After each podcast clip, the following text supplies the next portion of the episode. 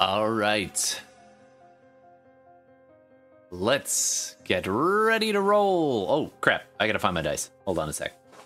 I'm actually not even joking. I'm not doing a bit. This is legitimate. Like, I need to look around and find the box. Hold on. There we go. I got a new dice set in France.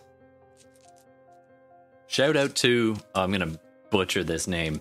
Um, uh, Le Di Niche in Udon, of all places. And I don't think they'll ever hear this, but you know, whatever. Okay, let's uh, get on the screen, shall we?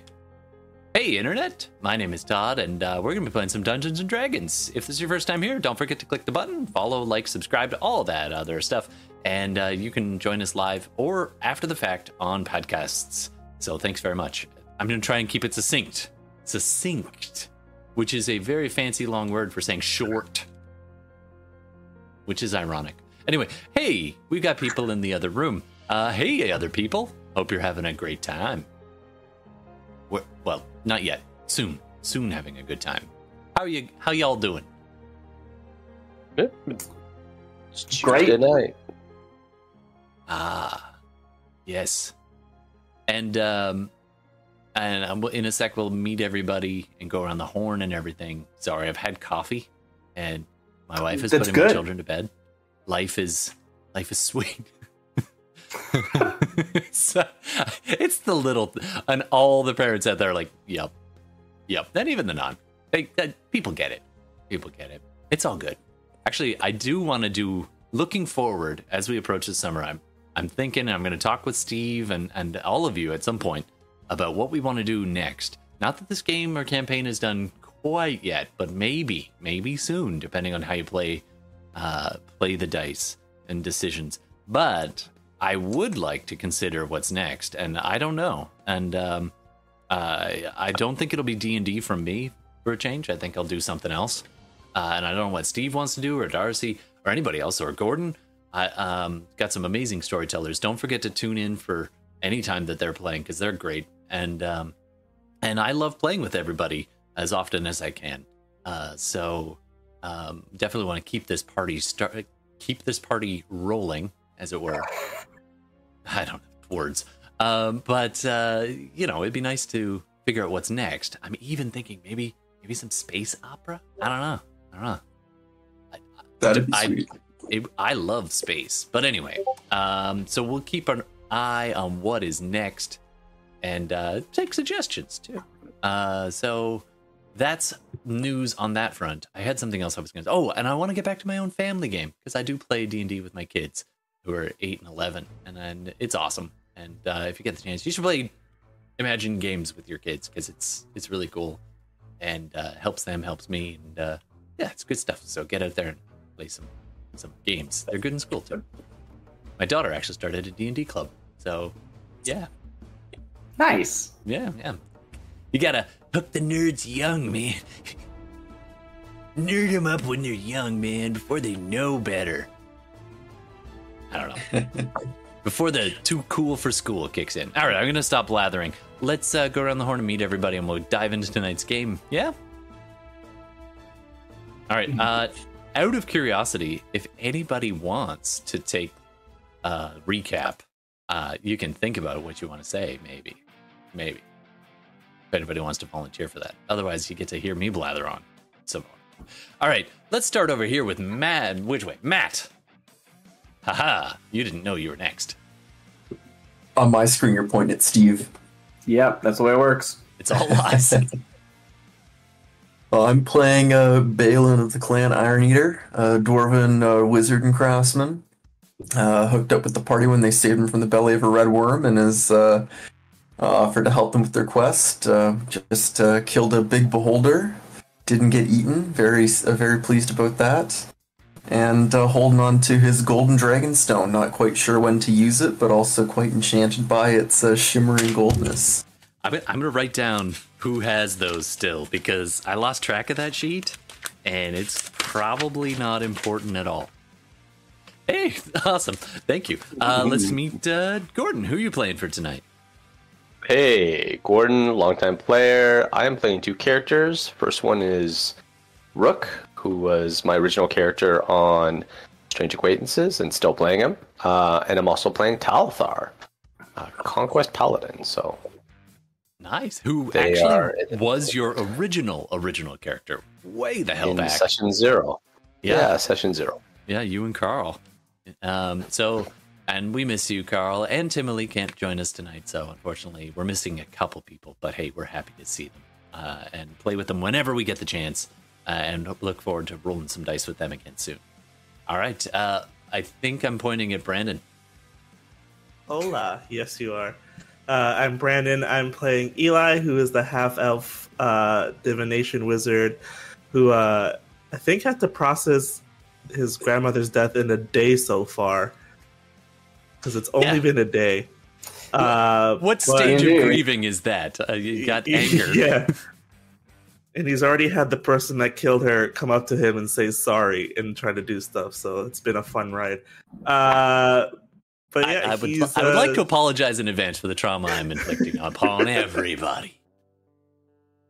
But yeah, he's uh he's working out his grief by helping out everybody, and we'll see where it goes. Nice. All right, and Darcy. Hi everyone, I'm Darcy. You can find me Darcy Bits, blah blah blah. Uh, I'm playing Shu, who is a ranger, uh, sort of ex monster hunter turned pirate turned whatever this is. I guess probably. Uh, they're also a rogue. I should probably remember because that's like I think they're six six now actually because uh because we That's hit level really twelve. even. Yeah. And I think what you're doing still qualifies as monster hunting. I do have to say. I Yeah, I see. I mean, I got a whole backstory because, of course, I do. I'm that kind of player. Uh, you don't need to. I don't need to bore you with it. But anyway, in my brain, they like retire another back and stuff, right? Of course. Pull me back for one last job. I mean, Shu's been around for a bit. Shu was in our last campaign very briefly, and on Very the other briefly, side, yeah. and Mhm. some of Shu's group got pulled into hell when we did our Avernus game, and Shu and a bunch of the Supposedly, NPCs yeah. from that went on to like Mhm. I don't know what exactly. you can decide up to. yourself if it is shared continuity or not. That's the oh, beauty of in D&D. my view, it definitely is. You had like who was it? Uh, there was Hen who went to hell, but then Hen and somebody else were close. Was it Greg? Am I getting that right? Uh, I think it was actually. Yeah. Okay. Wow. That's it's a good Yeah, memory. I, I do. I don't even take notes, but I do. You know, that's a little dig on Gordon because he my kind of GMing. I just, yeah. Actually, the I to take be very honest, extensive audio notes. uh, we do. when when I'm cutting things together later, uh, which I don't do very often, Yeah. but when I'm cutting things together, I get to review and be like, I will. yeah. I will admit, I do occasionally watch the last like two minutes of the previous episode to remember sometimes. what the heck was. What was the literal last thing we did? Yeah. Yeah, exactly. Where were we? I forget. All right. Uh, that brings us down Um, and around to Steve. I'm This still is here. An entire mime show with Steve. Yeah, I could do that. Well, I mean, it's the I'm cranky here. show. You're just acting cranky. I do want to make a bard that's a mime someday. Uh, You know Yeah. what? Steve's even wearing a shirt kind of like a mime, you know, white and black stripes. I, I will have to say though, we have a podcast following, and that's not gonna work unless we have other people do descriptive video of what he is, the, the descriptive audio for for people on the podcast. I am here Yeah. for this. I, I I don't think want to be it's- Brandon can totally help out with that. Let's like that's Brandon's jam to close caption and There you audio Oh, this is happening. everything. This is happening. Oh no! Oh no! but only only when Steve is playing Cranky though, because Gex does Ah, talk. Cranky never talks. Anyway, sorry, I cut you off, Steve. that, that's okay. I'm used to it. Um, shot at the GM. No, no, I'm still here. Gex is still here. Cranky's still there. That's about it. okay, If you, if you don't know, you don't know. you Yeah, know? you have to watch the Oh, backstory. Uh, and uh, then we've got Bella.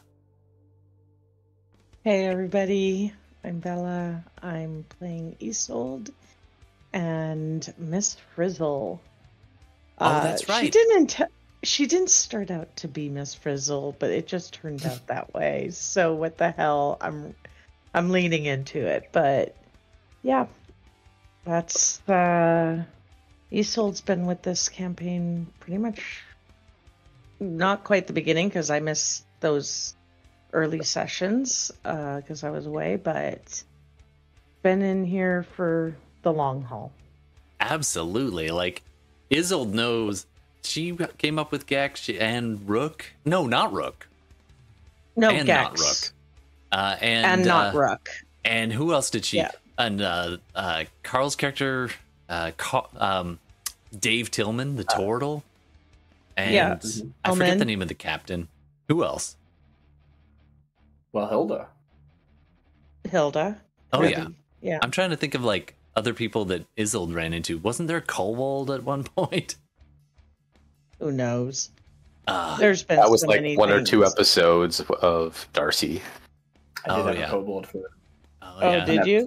Yeah, I'm I pretty sure that was forgot. before Isolde, though. Yeah, I think we could Yeah, do a maybe whole not. Montage of Darcy characters. not for this That would campaign. I whole missed night. like the first majority of the uh the campaign. But Uh, yes, Isolde absolutely. loved or is, is very close to Gex and trying to vie for his approval over Rook. Grandpa. Gex. Bastard. No Rook zone. I love that image. We'll splash that up later. Um, all right. And I am Todd, and I'll be the dungeon Thanks master. to Timely. Yeah, ah, yes, I, I love it Emily- whenever anybody Emily makes our, that. our game. But especially uh, Darcy and Timely are both uh, really talented artists. I think we've had a bunch of great artists on here. So uh, always invite that. Anyway, and I'm the DM, and we're going to dive in. Let's do this.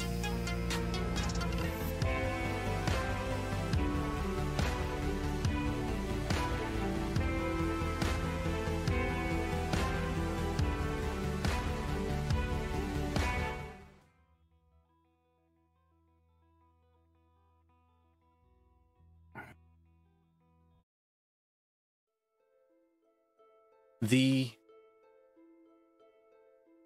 echoes of the chamber kind of reverberate around you. There's occasional loud thumping sounds above, um, reverberating through the rocks. Little bits of dust and and stone falling down. Nothing that's going to imperil your life, but you get the impression that the you're experiencing little earthquakes again and again at irregular intervals, but surprisingly common and more frequent as time goes on. You're in the dungeons deep beneath Tazvarel, but above you, this city is in grave peril. At least one, possibly multiple kraken, several monsters of myth and legend coming and descending upon the city, responding to the beck and call of the beholder, who's been uh, controlling them all with these gems that have been found in these caverns somewhere beneath you. Part of an elaborate shield system for this ancient tomb.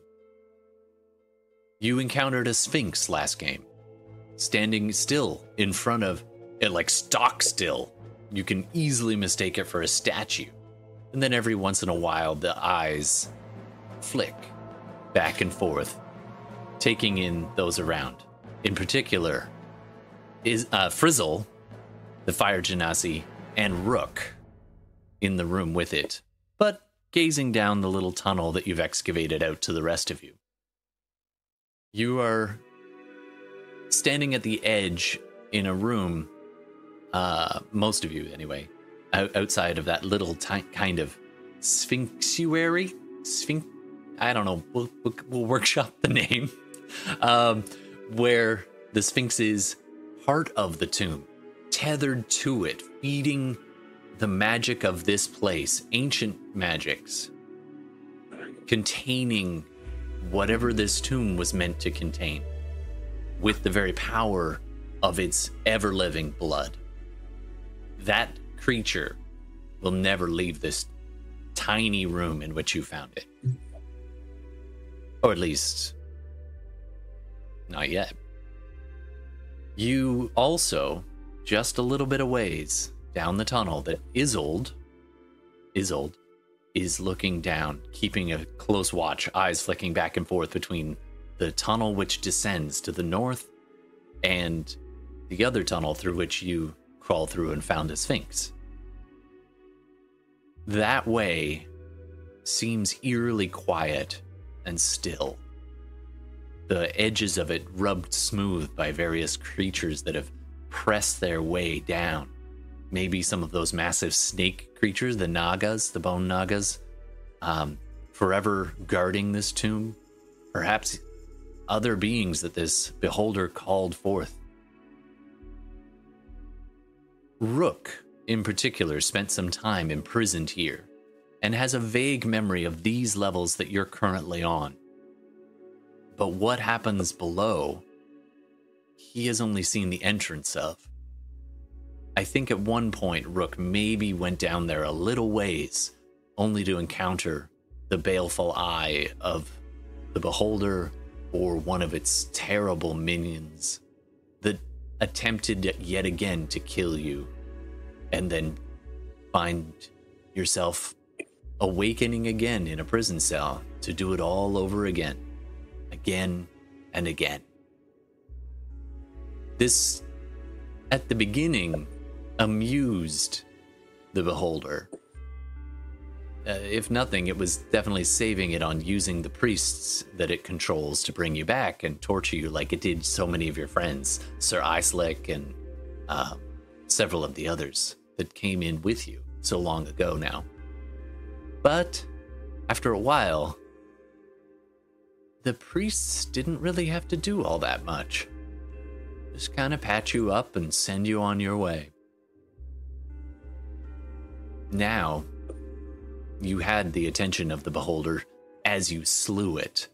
Arrow through its snow, uh, through its snout, up through its gaping mouth, into its brain, and it fell, died, dead. But you now know it comes back. Its soul fleeing, just in that one instance out of reach, due to timing, which we talked about back to inhabit one of the clone bodies prepared by the mage tower that is supposed to guard against this exact terrible creature. Now, part of the puppetry of this maniacal beast. So, you find yourselves here beneath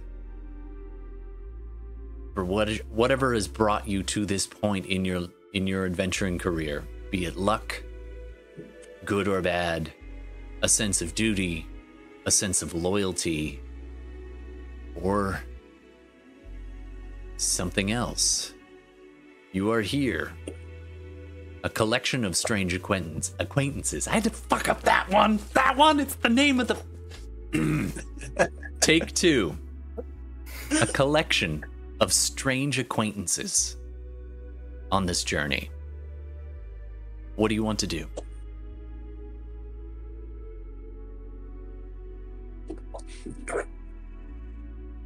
So I think like there was a choice offered by the Sphinx to we could go down kind of the path to the right or we could he could actually take us a shorter route. A choice was offered, and he actually called it the choice, as though that was some kind of destination. Yeah. So, and he said specifically, you could you could go he could take you to the choice or you could find your own way beneath to hunt this beholder. Right. So I guess taking us to the choice would potentially circumvent the beholder itself. Perhaps. It seems. Is he willing to talk about it, or is he like silent? uh, who wants to ask? Well, I think the only two people in the room are Rook you can all and, hear uh, it. It's not a quiet beast. Oh, okay. I think like Rook will like let me confer with my associates. Sure. You slip out down the tunnel that Balin opened. and like I'll get- go with him. and like regroup with everyone else and like get them up to speed on the Sphinx, he, the fact that he doesn't like undead or reborn or whatever, and um, that we have uh, a couple of options. Get, go down that path, go down. I'll tell them that you know you guys, I've never really been down that far. Um, or he's offering us to take us directly to something called the choice. I don't think it's a bar. Well, what the Sphinx spoke was true. The, the beholder is back. Half I'm price sure wings on Thursdays. Great news. Sorry, just had to. Go ahead. But I I feel like we can get there, but we'll just have to fight it again. And well, how is it going with the um necklace? I think it was. Talthar is a tuning. I don't know how long that takes anymore from when we he started. You're right. Probably about a little over halfway. Probably 40 minute mark at this point. Talthar is still Um, doing his thing. Well, we know where the creature is. Perhaps just resting and uh, What is figuring my that out first is the best thing to do now. Is this choice um limited time offer?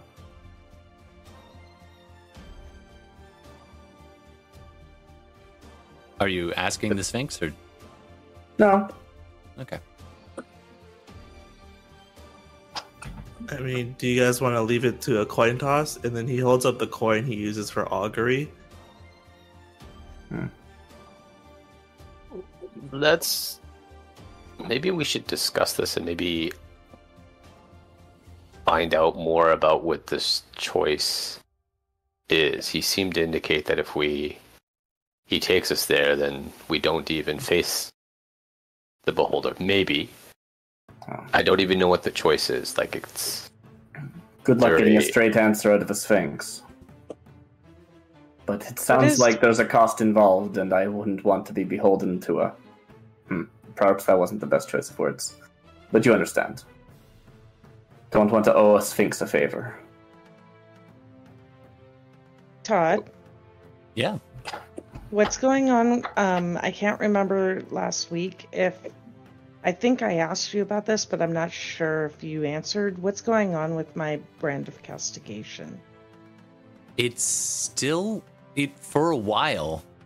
It's almost like it kind of it was like an itch that you can always sense where the beholder was, and then when it died, it faded, but it didn't go entirely out. And you were so busy with the distractions of it dying and dealing with the mage, um, Calrun, who bamfed away at the last second. Um, so it's a bit odd because it faded but did not go out. And now it is flaring again when you used your Blood Hunter um, knowledge along with Shu to get that ranger know how that there is this massive aberration creature has come back and reawakened somewhere beneath you. So you actually can sense more or less where it is. It's down that north hall uh, through that tunnel, but not directly in line with it. It would not be a straight shot. It seems to drift off and a little bit over towards the west.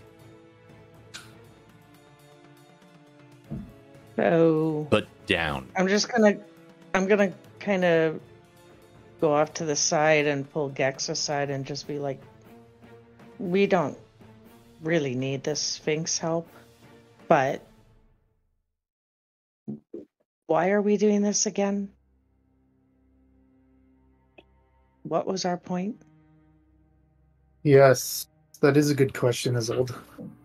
Kind of one we've been pondering for a little while. I mean, we left Tazvarel in the first place to do a mission, and so much has happened. I can't even recall if we even completed that mission. I mean, there came a point where all I cared about was uh, getting rid of the not Rook doppelganger and finding actual Rook, and now he's here, and I'm comfortable that he's safe to make his own choices at this point. And I just roll my eyes. Um, you you do realize that Gex still is in Rook form at the moment as well, right? Yeah. Um, actually, I'll get. Isolde knows that it's you. Oh, actually, Yeah, hold on. I You would were gonna know. say. So so he he's like um there's a reason why he's doing that too by the way but it's anyway we'll reveal that later well Isolde I I it, you haven't known me that long and I've been in my 60s as long as you have and the purpose my purpose has been to seek adventure and, and to hopefully find some new purpose beyond just seeking adventure and certainly we've had some adventures. I mean, I'm wearing an example of that adventure. Uh, he refers he refers there to the T Rex hide, but you might get the sense that he's also referring to the fact that he looks like Rook. Um, so I don't know. I don't see this this beholder. Like, what's the point? What's the point? I don't know. I mean, this adventure or whatever you've called it has gotten Elias's grandmother killed. Like, You know, you're right, and and there don't- was a think he signed up for that. No, and there was a point where I'd have been happy to abandon any other mission and save that dear old lady. Seems like she wasn't interested in that though at the time. But um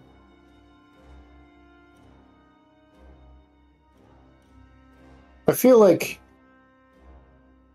I feel like you know we we've been here together since getting off that ship but it's almost like I, I miss you. Like I haven't. I, I, you know, we've been side by side the whole time, but somehow I miss you. Well, you've had your new muse to entertain you.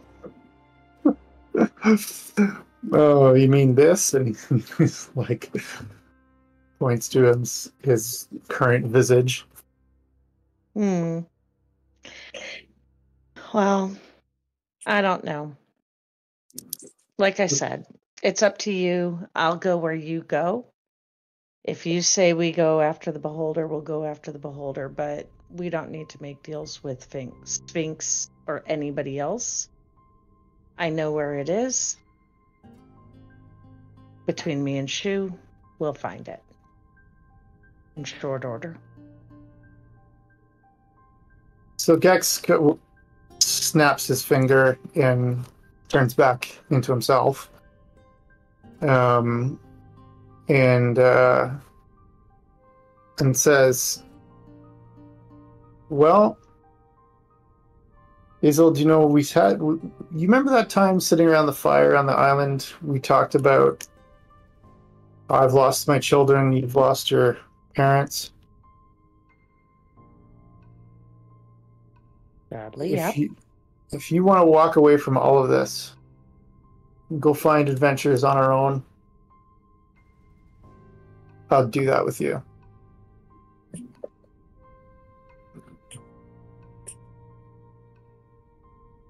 potentially sacrificing Rook? Oh, he'll be fine. Well, Let's put it this way, Isolde. We'll we'll give them we'll we'll we'll listen to what they have to say. And if on the balance of it you think and I think that they'll die without our help, we'll be heroes, we'll stay.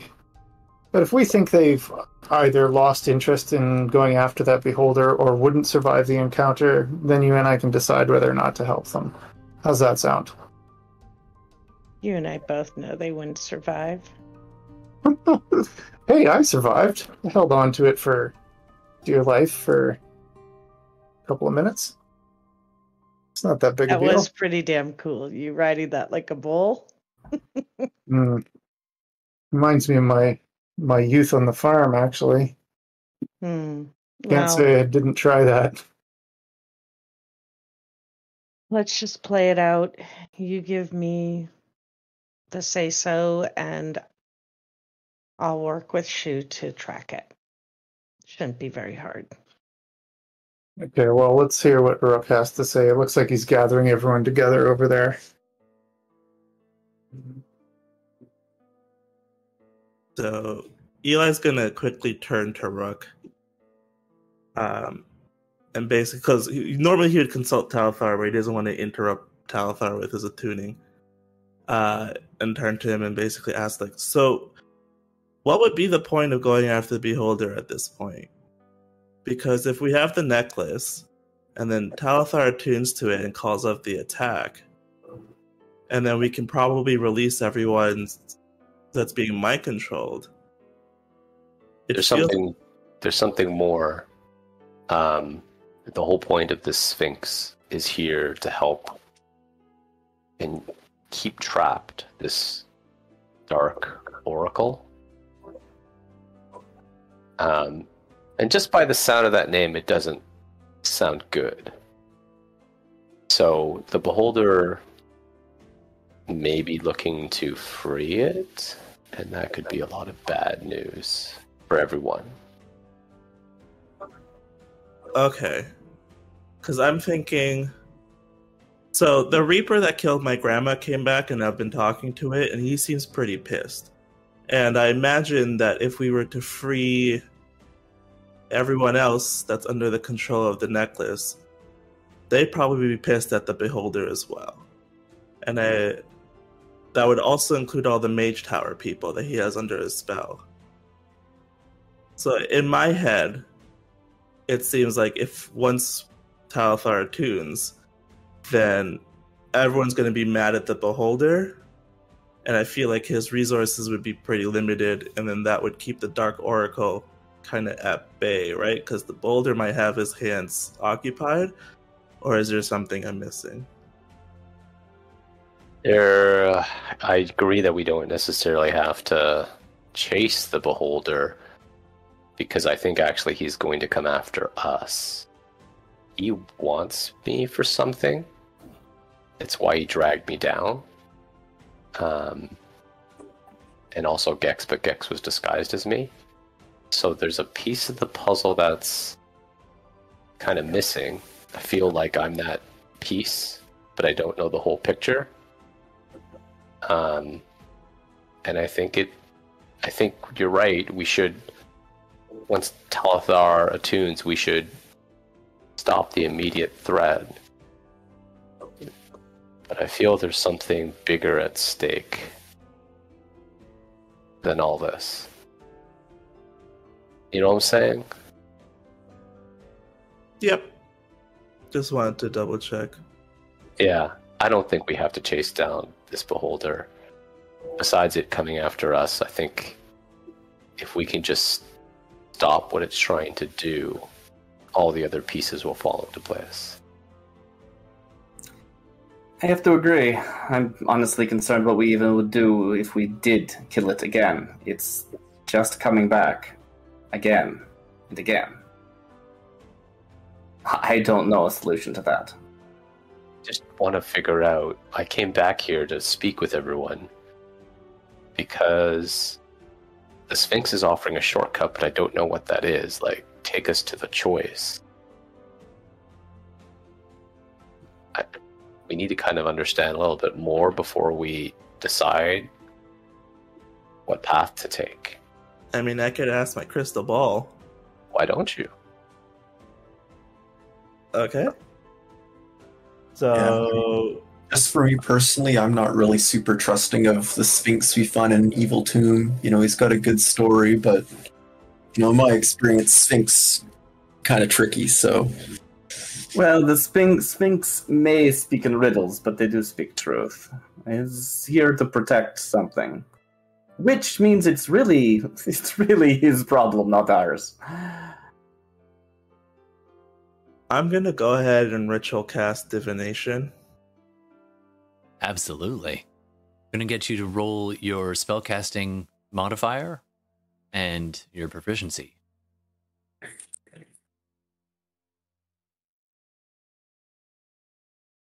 So this is divination. Yes. Ooh, that's the big one.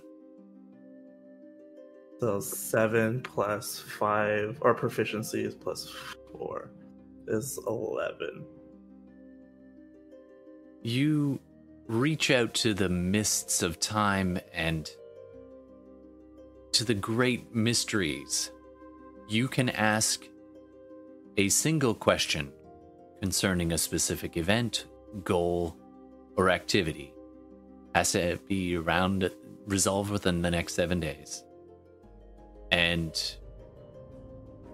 depending on how you roll. So did how much was it again? Eleven. Eleven. 12, right. 12, 12, sorry, 12. 7 plus 5. Okay.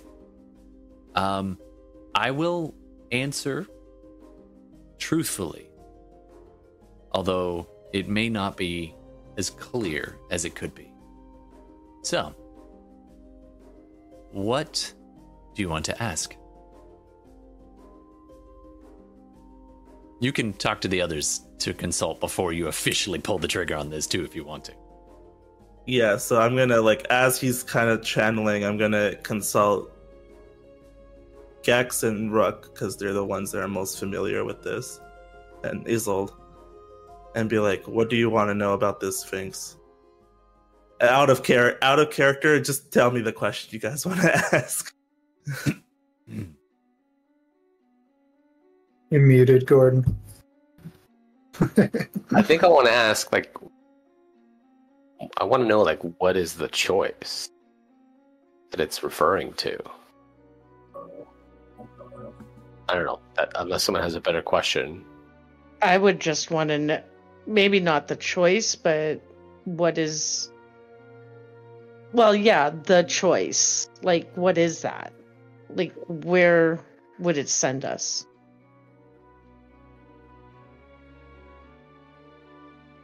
Okay, so should I ask about where it's gonna send us or what the choice is? It's going to send us to the choice. So, what is the choice? Okay, so our final answer is what is the choice the Sphinx is presenting us? you concentrate and you you're holding this crystal ball in front of you and you're you see the mists and and the way that your grandmother taught you how to look past them and yet use them. And there's a swirling and you see several different visions. One of them you see in your mind that face of the reaper up here in the in the globe for a second almost muted and uh and unable to really tell you much but it seems a little bit more frantic than you remember it. And then it's gone. A second later you see you see a, room.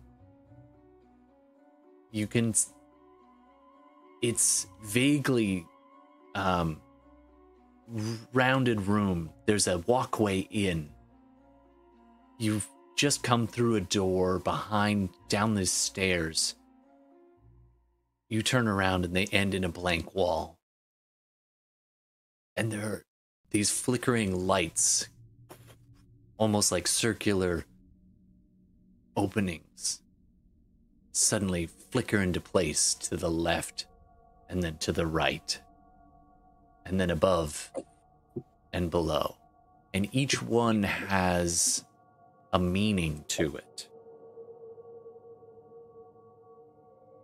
In this room those who have come before decide. You may choose life or death or a death for life or neither. Or and that you come pulling back out at like mid sentence back through the tunnel through the little crystal orb and and I need you to do a dexterity saving throw, please. Oh boy.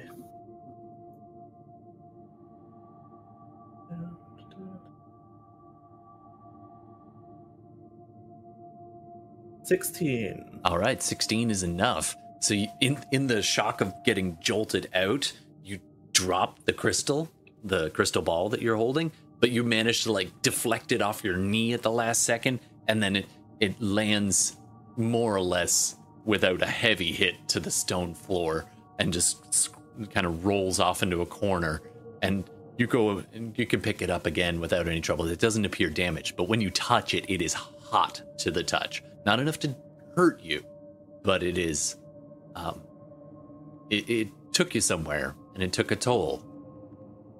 But whether you got the answer you want, I don't know. So I relate that, like as it was coming through me as a medium to the rest of the party. And I'll remind you, you are all connected psychically right now, so you Oh, can yeah. quite literally replay the experience.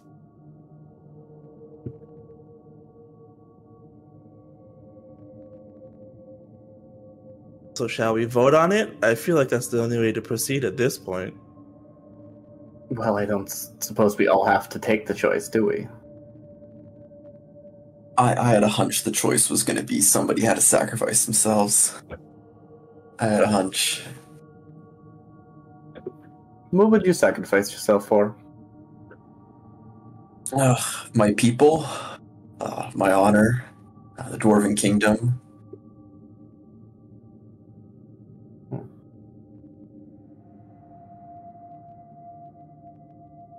Okay. Maybe we can get more information from the Sphinx. If someone. He doesn't really like me, to be honest. Um, something about the crystal seeing the light of day and merging with me, and now I can't die. So, anyways, maybe someone. Um, else can speak to the Sphinx and get an idea like last you're you now divine this, maybe you're, you'd be able to speak to him and get a little bit more insight into what this is. So it's a doorways of choices resulting in life and death. But it, what's the point to it? You want to speak to him? Well, I feel like I'm being voluntold, so I might as well. And You don't have to go alone. Well, uh, you guys can all hear me. Plus, I'm pretty sure there's a Reaper looking after me right now. So, Okay. Eli's gonna kind of scuttle through the hole and come face to face or face to foot with the Sphinx. Uh, hi there.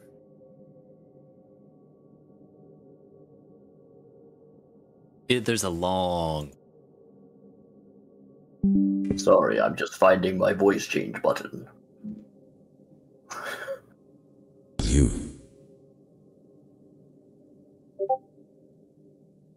Would like to take a look. I said. Well, what is it you want? So, this choice, what is it for? Because, like, I get we have a choice, but I don't know why I'm making the choice, or we as a group. Some make this choice for their own reasons. So for some of the shortcut, others with a goal, a means to it. I cannot answer the part of the but I can tell you this. There are many who would choose to return those that need to be returned. And there will be those who would turn to aim those that you do it. So, and there are those who would choose for themselves to never, never find the end that seeks so many. And there are those who may chose not, or, or no.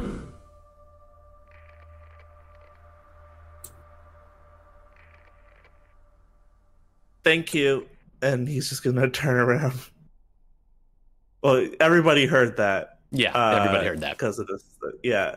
Uh, so Eli's just gonna give it his best, and he's like, I think it has something to do with immortality or resurrection. Of what? It sounds like, choose. yeah. So it sounds like maybe we kill something, you get immortality, or you sacrifice yourself for someone else, and you can resurrect someone. That's what I'm getting from it. Or neither, and none. Yeah.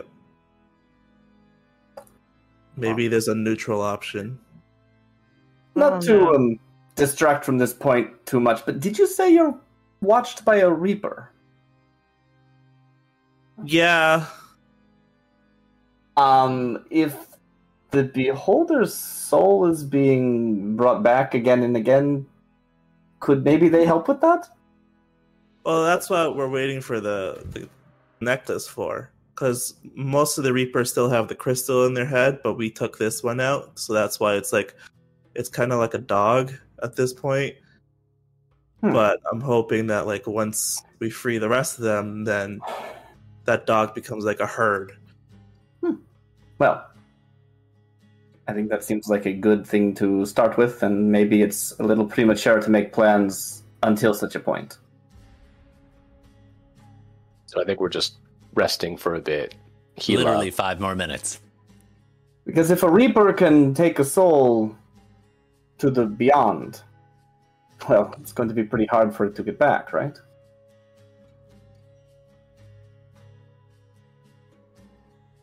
So I guess we wait. Goes a little quiet there for a second, and then, after a breath, that's for our podcast listeners. Sorry, descriptive video. Keep going. So I guess at this point we wait for Talathar and then we take a vote afterwards. I'm sure a lot of us could use a rest anyway. So we're taking a short rest, I guess. I think all of this was kind of like narratively a short rest anyway, but yeah, we Yeah. should finish it or whatever. Yeah, Absolutely. So, In that- short rest. so by all means, you can la- wait the last five minutes, and that's that. You would be finished. Mm-hmm. Do I get Okay. anything short? I don't think I really do as a ranger, but I could spend some hit die. Yeah, I think uh, I'm going to be spending some hit dice. Yeah, feel Yeah, free. yeah. Go for it. How many can we spend? As many as you like. Oh, I Perfect. we went up a level. That equals magic. Yeah. Let's see. How many hit dice do I have? Six rogue and six ranger. there you go. Jesus. All We can roll these one at a time, right? I don't have to decide all the hit dice I'm spending. Is that right? Yeah. You can spend them all at once. Just making Um, sure that wasn't like a like a house rule that I'm used to, or No, if that's no. actually how the game works. I think Um, I I'm think rangers sure are. you can spend as many as you want. Dice? I think rangers are. Three three hit dice. They don't be D10s actually. I should probably double check that.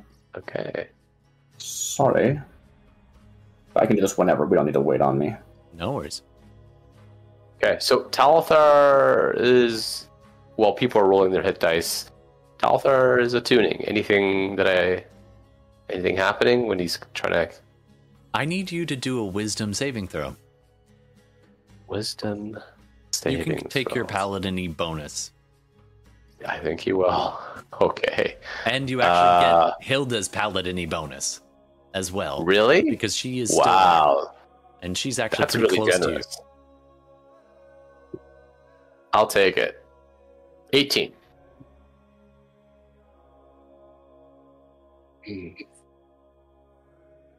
A couple of things flashing through your mind as you hold this necklace. Um, little flickers in the in the light. Somebody lit a torch or has a magical lantern or something. Not everybody has freaking dark vision, so uh, actually, I think most of you do.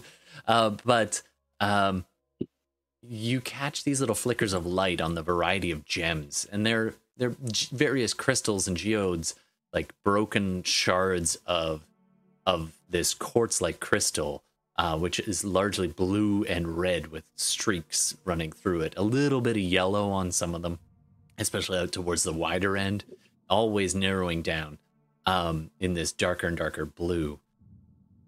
And in when you look at these as you're kind of holding them and attuning to them and becoming used to like possessing them and controlling them is the goal. And in that mo- in that moment, they begin to share with you either things that are current or perhaps these are things that have happened in the past. Connections between your mind and the creatures that they are attuned to via these red spikes that have been driven into these creatures. Um, for a moment, you see through the eyes of a re- of an oni like creature huddled in a cave, shaking, horribly, evisceratedly wounded, clutching at itself and maniacally laughing in its rage. A near mortal wound, and yet it's holding on somewhere. You then flash, you are reaching in your hand a skeletal fingers and a dark ethereal cloak as you reach in to the chest of this woman. She is screaming. You're in a room, wooden room, ramshackle, some of the furniture tossed aside. A man is busy swinging an axe, not a battle axe, like the kind that would uh, chop wood with. Um, and he's swinging it right through your chest, but you don't feel it. Instead, you reach into the chest of this woman that he's standing in front of, and you pull back, and her soul leaves her body, this ethereal, translucent face. And it just, you pull and discard her to the mists behind you, her soul screaming, and her husband angrily swinging at this creature that it can have no effect on. You see a building crumble beneath your extremely large tentacle like limb, and another, a game, crushing, devouring, bringing rage and destruction onto these land clinging, pathetic beasts. You and your kin will destroy them. And there's things flying above you that have always kept the balance. You even see something with these massive wings fly by. You see something, something with.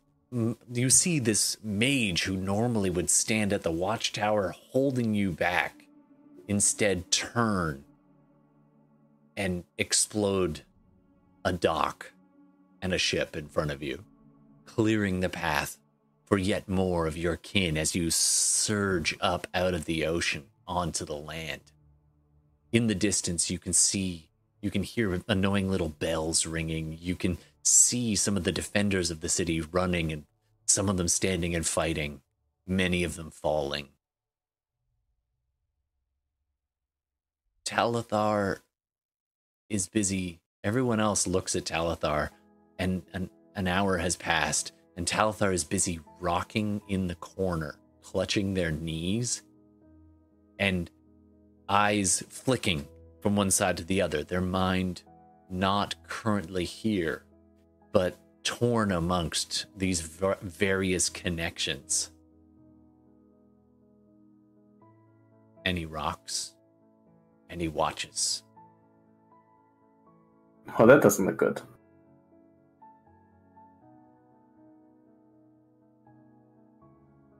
I mean, as Talthar, can I try to gain some sense of control over these creatures? Any of At- them? At- I'm gonna need you to do for this one. I'm gonna get you to do an intelligence saving throw. Would Eli be able to help somehow to somehow give him advantage? Because technically, it's like it's in his head, right? And everyone's linked. That's true. So, So- Eli, um, Would he be able to like I'm gonna some get of the you burden? to do a an insight check for me Okay. as you kind of look at Talithar and try to assess what's going on. It's not automatically being shared. You can, as you begin to, ooh, 23, you ask to enter in. Talithar, you can tell Elias is near you and reaching out. Do you accept? Yeah.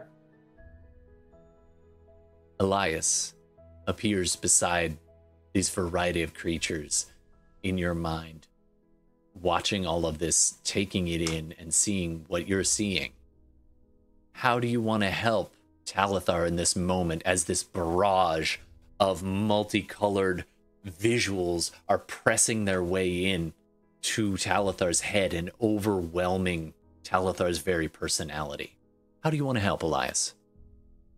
I think Eli's kind of used to getting visions at this point, so he's just trying to like slow them down and is just giving Talithar like breathing exercises and like a pep talk to try and like like Focus. yeah, I this is I'm used to this, this is how you get through it and try to like help him ultimately so he can like command them. Yeah. How much of this is like are all of us getting? Like, are we all all being sort of bombarded with this, or is it like on our periphery, or do we all not like get it unless we like dive in like Eli is doing? Um, you're not getting that any Eli of the would have the most, right? They're like a conduit But- for the rest of us. Yeah. Uh, you can see that something is definitely going on with Talithar. They're experiencing something, and then you see Elias walk over and kind of sit down next to them and face to face. I'm assuming, or beside, and they're beginning to connect. And you kind of get the idea you can connect to this if you want to, Hmm. if Talithar lets you. suppose. Alright. I don't really know the context. I don't think I will. I have like an idea that I think would be interesting, but I feel like I would need that context for Shu to make that leap. I don't think they don't really you know can see that? Elias bends down and, like, in the same way that he's been staring at the crystal ball, is now staring at Rook and talking to Rook, both in the mind and out loud. So you can definitely see that Elias is coaching Talithar. Um, and Yeah, both of their eyes are like that. roll back in their head, like Eh, you probably can handle that. Uh, okay, so I'm going to roll an intelligence saving throw. And I'm going to say you do get advantage as Elias begins to try to coach you through these overwhelming um, torrent. All right, first one's a 14. 22. 22. Finally beats it. Oh, Threshold was 20. So when you rolled the 18 with all that help, I was like, oh, really? Um, with the breathing, the breathing is what helps the most. You've done a lot of physical training and, you know, controlling your mind and that kind of thing. That seems a little ethereal. But when Elias points out that focus on breathing, take them one at a time, and then you begin to remember who you are and that you are not these creatures doing these horrible acts. Instead, you are Talithar, paladin of the Mage Tower, guardian of those who can't protect themselves. And over the next couple of minutes, you begin to gain a sense of control. So, what do you want to do with that control? Imagine it's almost like screens that you can dive into, hovering ethereally in front of you. Do you want to pick one? You want to pick them all? Um, I'm going to. I think what I'll do is I'll initially start with I think the easiest, and see if I can just release the Reapers. So knowing, knowing I don't want to just release them all to cause havoc, but if I could start with the Reapers and just release them because they're not supposed to be doing what they're doing, Um, That's cool. I'm yeah. I like it, but I'm going to say this: as you begin to reach out, you're like, okay, Reapers, how bad can this be? And all of a sudden, like, probably close to 80 heads, hooded heads, all stop what they're doing mid reach, mid flight, and turn and look at you That's okay. I'm not in the eye. and I'm not afraid. All right. Um, and they all seem to be. There's a lot of them. What do you want them to do? Remember what your true purpose is. This is not it. Break free.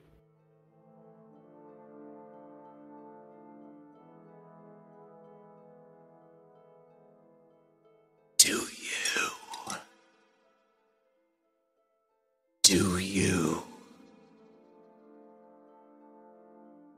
Do you release us? Yes. We are.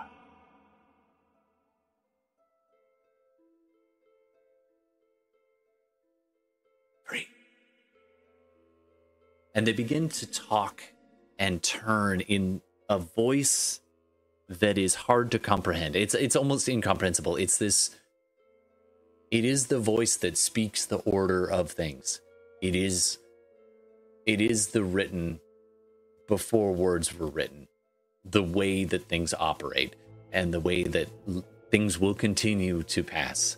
And they begin to whisper, and slowly, one by one, they begin to awaken and disappear from your vision. And so they begin to fade. First one, then five, then quickly the the very crowded space of your mind begins to empty a little bit. Now, I'm not going to make you go one monster at a time, but you you have now figured out that you can exert a control on this. I need you to do a constitution saving throw. You get to add all the bump. Oh, what's your Okay. out of curiosity, what's your current hit Yeah. point total? 100. Okay. Because I rested. Uh, con saving though. Okay.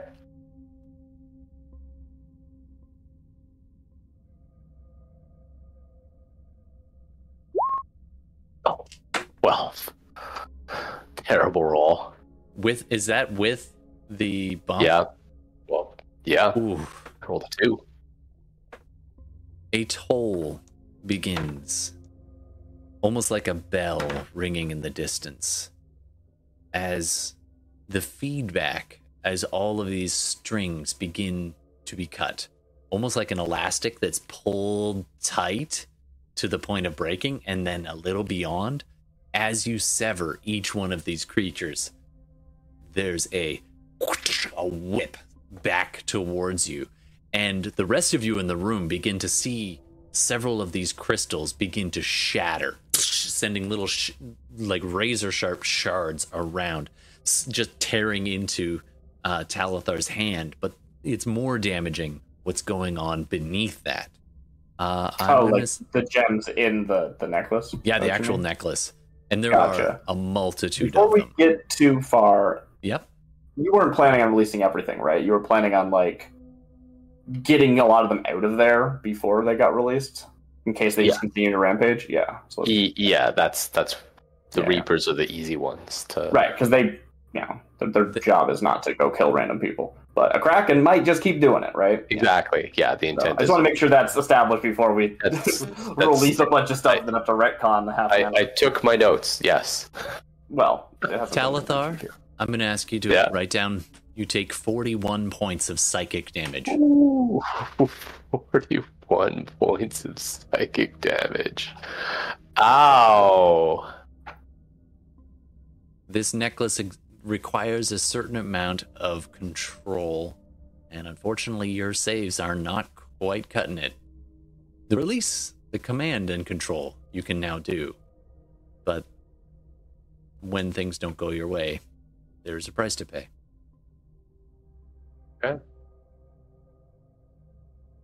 I am going to heal myself. Uh, Timely will. Oh, sorry, not Timely. Oh. Timely's off, being busy, hopefully doing well, um, living her best life. Uh, but Hilda reaches over and pumps in some hit points into you as well. Okay. How much is she? Uh, I'll let you for- guys decide that. She has. She's a, a straight paladin as well of your same levels. You know how many she's got. I don't know how much she's used. She used a little bit. Yeah, those don't come back on a short, right? So Yeah, it's a long. Let's just say she pumps 10. Sure. And then I'll pump 20.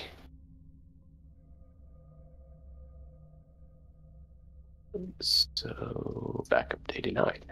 Okay. All right, let's do this again, guys. So, um, uh, out of the And I'm gonna images say that this were time, if you want to, Yeah. you can invite everyone in, at least to witness or perhaps to help. You get the idea that you can Ah. share access to this and spread the love and the pain. Yeah, Eli. I, was- I'll say that. I'll say that. Like, it's it comes with, at a cost. I've you know obviously like uh that hurt. So um, So if you want, everybody can be in that space, all gathered around, both physically and mentally. Kind of, if you make physical contact with this I, I, necklace, I don't I don't think everyone should, but I think maybe some. Eli's gonna help out. that's a knock on me, isn't it? Says Graham, the half orc in the corner. It's fine. I'll watch the door. Uh, okay, so Eli. Oh, and Cranky it, signs something or mime something. What is th- what is Cranky mime in that exact moment? Descriptive Um, video. he not. he has just kind of wandered like slowly and um, as sort of like unassumingly as possible uh, into where the Sphinx is, and is just kind of standing there, uh, staring at it. And it stares right back. And his hand, one hand is in his like satchel, kind of fumbling with something. More like playing with it. Okay. Um, Just, just out of curiosity, the Sphinx obviously speaks a whack ton of languages. Like, what Oh, would yeah. its native language be if it had Oh. one? I'm gonna have to look that up. I I don't. I'm gonna say, what would that be? Celestial, I don't know. Make something up. primordial. It's a very Okay. old creature. Primordial, but it would know like pretty much every language, right? yeah, probably. Yeah, probably. I think I think Brooke is going to join um, Talthar and Eli. Good luck in there. I'd like to keep the magic outside of my head.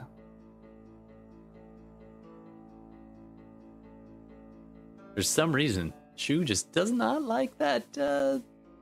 Oh, I'm sorry. Its its main language is Sphinx, according to this one website that I found in 30 seconds. So it's canon now. Um, It's- uh, yeah, okay. I'm That- also going to makes- say primordial because that's fun too. Okay. But as you say, pretty much anything. Um, no, okay. He's just gonna stand there, uh, contemplating some things for a little bit. Cool. Um, I'm gonna get you to do on Cranky's behalf. Uh, persuasion, intimidation, deception. Uh, I don't know. All of the above. Any and all. What kind of social ish role might you choose to make here? I'll let you decide, and it's going to be rolling something too. I think Constitution, probably. Uh, he's, Communicated just, by a musk. Yeah. he's just observing, but it was a nat twenty on Damn. perception, so so twenty four. It's subtle, but oh, after enough time, the shift the Sphinx shifts itself, just how it's sitting, a little bit. And then you realized it looked at you, and then it kind of turned its attention, even though it's not its head or anything, kind of looked away for a second. And then adjusted its body language, and you realize, oh, it's favoring its left paw. Oh, I, I am too. It's just a very subtle mirroring that's happening. And Cranky, you get the impression that if you bring your left foot around and lower your shoulder a little bit, something good might happen. Do, Um, do you want to try it, or just take note that it's mirroring you subconsciously? well, if he thinks something good will happen, no, he'll tr- he'll he'll kind of go with it. Sure. So you adjust, and after very short amount of time, the Sphinx adjusts, and it's this very subtle body language conversation that starts very slow and low, and then begins to almost become playful over time, like a little little nose scratch here, a little flick of a tail there. And then before you know it, um, I'm going to say, Cranky, you have, I mean, you're not fluent. You've got the introductory level of the Sphinx language. You can go ahead and write that on the character sheet if you want to. He speaks a little bit of Sphinx. I spent some time mm, there Yeah. exchanging in high school. Okay. okay, he's just gonna chill out in there for a little bit and observe, Yeah, it's it's not a fast process. sort of right. waiting to see if anyone else bothers to come in there. Out of curiosity, what's Frizzle doing now? Or is it? Uh, she she would Frizzle would be listening in. Um, when you said that primordial was his other language that he spoke, that would make sense to her because she speaks primordial. So he would just sort of be paying attention to what's going on over there. Isolde is kind of in a bit of a she's not with the whole group. She's just sort of standing off to the side a little bit measuring everything.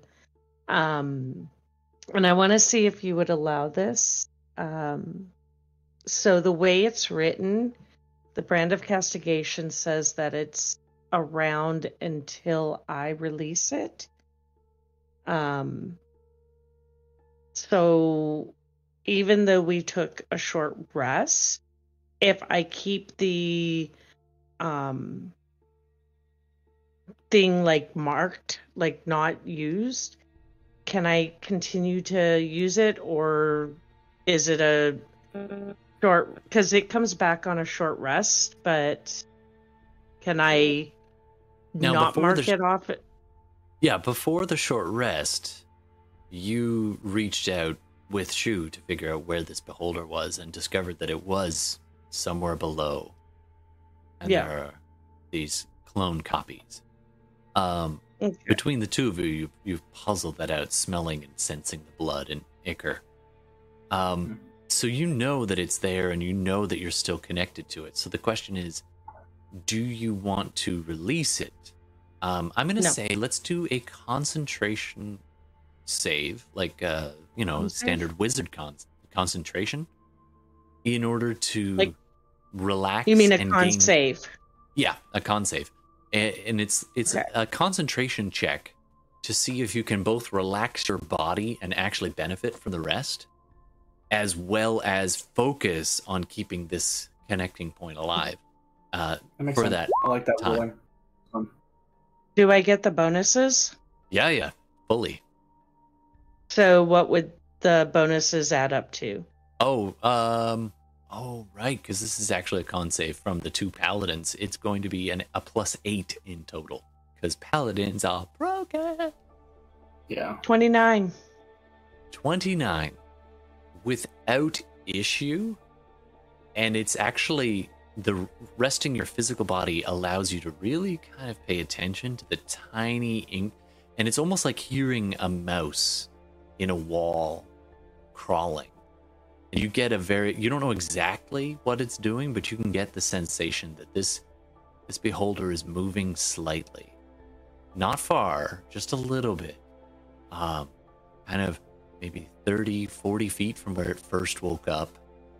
And and then you sense it go into another kind of turn left and then float a little and then up and then back. And then you hear it bark something and you can't quite make out what the sound is as it's doing something down there out loud and then you can sense it moving scurrying as it were.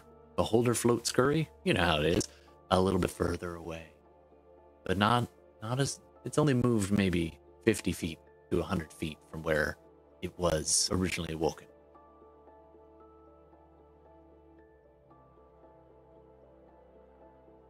Okay. I think she actually does like sometime during this like whole sequence, right? Like there's a thing happening with uh with Talthar and everyone, and Shu's not part of that. So I think maybe she actually has gone over to Isolde and and has sort of asked like, "Can you still tell where it is?" I mean, I know that it's out there, but I'm not exactly sure where. Is it coming? Do we actually have as much time to rest as we think? You know that kind of thing.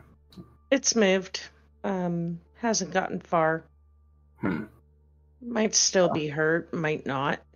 Don't know how Yes. that works. Is it recovering, or is it preparing something new? Hmm, it was Hard to say. barking something at something or somebody or Hmm. some other creature, but don't know. Couldn't I make it out. More underlings still. Maybe the others can figure out, uh, you know, who it still has under its sway. Yeah. Indirectly, as it may be.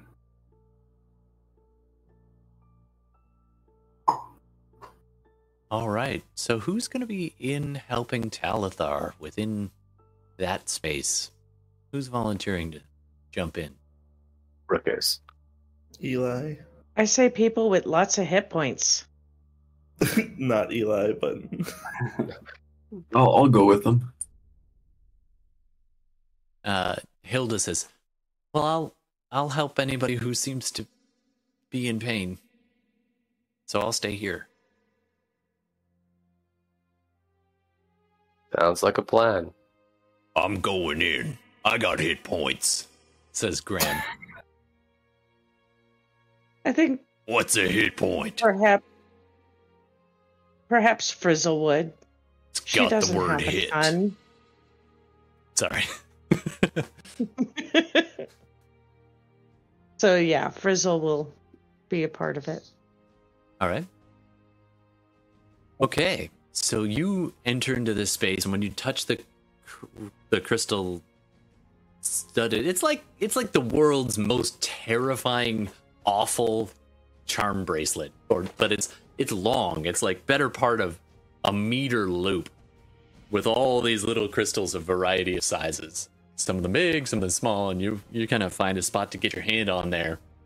Um, I'm gonna say your hands can touch like somewhere between five or ten crystals at a time and and there's enough of you that between all of you you should be able to touch the majority of the crystals on this necklace uh, are you going to be looking for anything in particular uh, what's your approach going to be go for it So, so I think like the the first group of the Reapers are gone. Uh, Yeah. Probably the, the biggest threat right now are the Kraken. they have on this necklace there are these eh, almost surprisingly large and long control crystals. And Uh, you so, kind of uh, touch one and realize no that's hill giant. Oh no oh no that's no that's that's something slithery but more like a snake except it's swimming through rock. And then you touch another and actually balin you're the one who touches that one. You're like i know that smell. I've been in that smell. Um somebody else touches another large crystal and it, it, with enough time you begin to narrow down and then you find uh, a few of the larger crystals that control these kraken. So I think like Talthar's going to target them next. But instead of just kind of, unlike the Reapers to release them, he wants to control them to move back into the deep sea where they came from All and right. leave this place. Are you doing this by yourself? Is somebody else going to help you? You can pile on if you want, or leave them to it. Let's What- let's do it. Pile on. Yeah, help. Okay. Frizzle, What? Balin, Talthar, Rook. and Rook. All right. Yeah. And Eli. And Eli. Well, uh, you don't have to target the same creature at the same time, by the way. But if you all want to pile on and do all of it on the big one, you can see what happens. I'm cool with that too. Well, how many Kraken are there? Like, I think we would just maybe divvy up the There are three massive crystals, and each crystal seems to be able to control multiple uh, of the shards. So there are more than three Kraken up there, but the three kind of generals, as it were. So then maybe it's like two per. Two per, like maybe Eli and Talthar on one, Sure. uh, Rook and um, Frizzle on another, and then Sure. um, Graham and Balin on another. Graham and Balin on the third. Done. Sure. So you can either the two people to each Kraken get to roll, uh, and an, an associated skill. Are you persuading? Are you intimidating? Like, are you commanding? Are you going to deceive them and send them? What is it that you're going to roll to get them to go elsewhere? Um, I think like for the first one, Talthar, he is going to be, um, persuade. Uh, you know what? His style is intimidation, so he's going to be intimidating the tra- the Kraken to get out. All right. So I'm going to get, um, and you said Elias and Talthar. Elias and Talthar. So did Eli Elias, give him advantage somehow? Sure. I was going to say you could either both roll the same skill or you could grant advantage. Grant Yeah. advantage. Yep. Although I kind of want to see Elias try to intimidate a Kraken. I think that could be good fun. Okay, he's gonna roll. All right, Talthar, you get to roll with advantage. And I'm glad I have advantage. With a two. It's like the anti Gordon. 23. Much better. That is better. All right. With a 23, you. I'm getting a crackle on my mic, sorry. Um, with a 23, you issue this command in the in the language that these monsters understand. That of power, that of a demand. This massive being and all of the ones attached to it. And there's at least 10 more kind of tethered to the general. And it, you have its attention as it t- turns its inhuman eye towards you. And it just, the massive slit pupil stares at you and see, looms large. And you look right back at it. And how do you intimidate this terrifying being? Kind of look at it unfazed, but I almost kind of project the image of what Talthar stands for the Mage Towers and all of them combined, and the strength of it, and the fact that th- there will be consequences. That it's just not about Taz Farrell, it's about all of us, and kind of project that back. Absolutely. You say that aloud, and it's like Yeah. it's like a, um, almost like an anime montage in your mind for just a second. Your cape flowing behind you, your armor gleaming. You see the silhouette of the tower behind you, and Elias being like, "Oh yeah, yeah," take the pose beside you, um, and there's this backlit glow from everything, and you see all these little mages kind of in the background behind you, all send that message, and the creature Pray. Another time. And it turns. And it and all of its flock begins to shift. And above you, you can sense this shift in the mo- in through the rocks, a couple of last impacts, and these massive you can see in your mind these splashes as the creatures begin to crawl back into the sea. You've successfully swayed a general and those they command. All right. Uh Frizzle. Nice job. Frizzle and Yes. who else? Rook. Rook. Rook. Frizzle and Rook. You have the attention of this massive creature. How do you want to do this? I would. Ass- I will tell you right now, Frizzle doesn't have much. Um, she could assist you on perhaps an intimidation or something. I think Rook, what Rook is going to try to do is in that moment. He's not about intimidation, but in that moment, he wants to gain insight into the creatures, the motivations of it, and see what he can do to turn it around, to misdirect it to go away. Okay, so I'm gonna get you to do. Um, Frizzle can do a roll with you, or go for an advantage. Um, but I'm gonna, I'm gonna say we need an Take insight check, advantage. and we need a deception check. So I'll let you decide who's gonna roll what. Um, well, I can give you advantage on both of those. Yeah, then I'll we'll do that. Mm, I'm gonna say No? you're gonna have to pick one or the other then. Either Oh, insight okay. or deception. The DC will be different if you don't do I see. both. So if you do both, it's a certain DC. If you do just one of them, it's a different DC that may be more difficult, but you would have advantage. So you can decide what you want to do. Uh, I think then maybe it's deception. All right, go ahead and roll deception Advantage. with advantage. Okay. And um, Rook is going to use a knowledge from a past life to help him. Uh, he's going to call on Whispers Angel in your ear. Oh, Angel. Okay. Absolutely. Cat- Cat's good for the Arcana, but to help Yeah. deceive and misdirect, he's going to get Angel to help out. All right.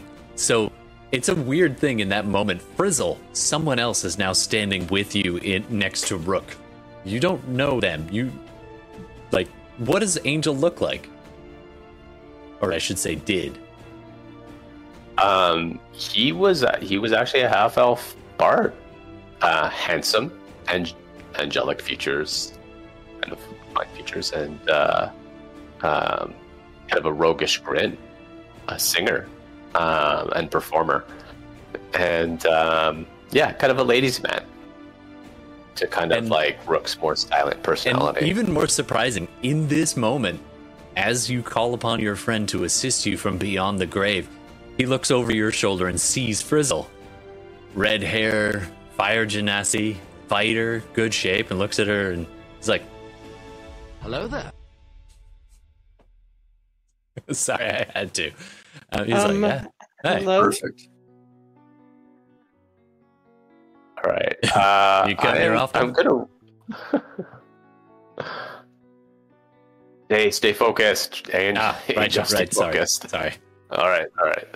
Uh, okay, I'm gonna roll uh, with advantage, so I'm just gonna roll twenty plus This is the first one. Terrible.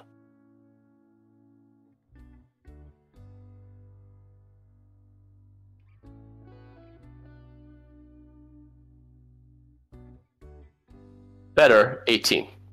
18. All right. So as you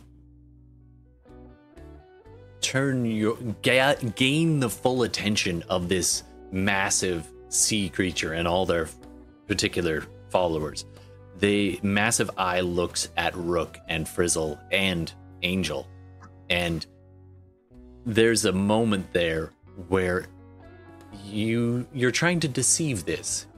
Wha- What? How are you trying to deceive this? And I'm keeping in mind that Angel's whispering to you along the way, trying to give you help. I'm basically going to say it's ultimately a trap. You're coming here for the prey, but then you'll actually be the prey. Yes, That's it's like why a, like a lobster trap. Lobster trap. It's like a lobster trap. It's like you're coming in for the food, the easy food, and you're going to enjoy it, but then you're going to be in the trap, eaten by something bigger. You should go. We do not trapped. We smash puny traps. We see you. The cave around you shudders. This is not a small earthquake anymore. I need everyone inside the cave to do a dexterity saving throw. As the might of a third of the Kraken begin to target more directly this space, and rocks begin to fall, the the section that um, Balin had carved out to allow access to the Sphinx begins to collapse back in again. How does everybody do on your on your dexterity saving throw? Oh, Rook, natural 20, 37. Oh, oh, and keep in mind, if you're in the main room, everybody gets plus freaking eight because of two paladins. So, 37. Holy damn. Jordan is broken. That's So I got a I got an 18, but do I get the paladin As bonus? to easy the- as it is to Yes, say that paladins are broken, and as small as this room is, you're not always like right next to a paladin. It's true. So, you know, but this is a very small room. So, in this You can only particular complain about paladins if you actually follow the rules. If you're giving them extra than they're not worth, then it's on you if you're complaining That's about fair. them. Well, isn't it like 10 feet? Yeah, it's yeah. So I'd say the majority of people are here, at least within range of one of them. Uh, but I'm going to actually say in this Otherwise, particular moment, because they're all those who were immediately around the crystals, Yeah, definitely. uh, those are be, yeah. definitely getting the plus eight. I, maybe Yeah. the people further back aren't getting that. Uh, so anyway, let's go down the list because it's interesting to me. Uh, Brandon, how'd you do? How did Elias do? So 15. 15. All right, all right. Um, that's that's not bad. That's not bad. Um, and Shu. Uh, 19 before any kind of auras, which I don't know if Okay. would apply to them or Oh yeah, not. no, that's pretty. That's pretty good. Uh, Frizzle, how'd you do? Uh, that'd be a 12. Ooh, that's a little on the low side. And of course, um, Rook. uh, 37. I'm gonna say, in that moment, Rook, you are so good at getting out of the way of the rocks, and you are in there with Frizzle. That in both spaces, you pull her towards you and shift her as well as yourself. Actually, you know what I'm going to do? Actually, just thematically, uh, Rook is actually going to push her out of the way, and he just kind of goes spectral, like phases, as the rocks just kind of start falling through him. Nice.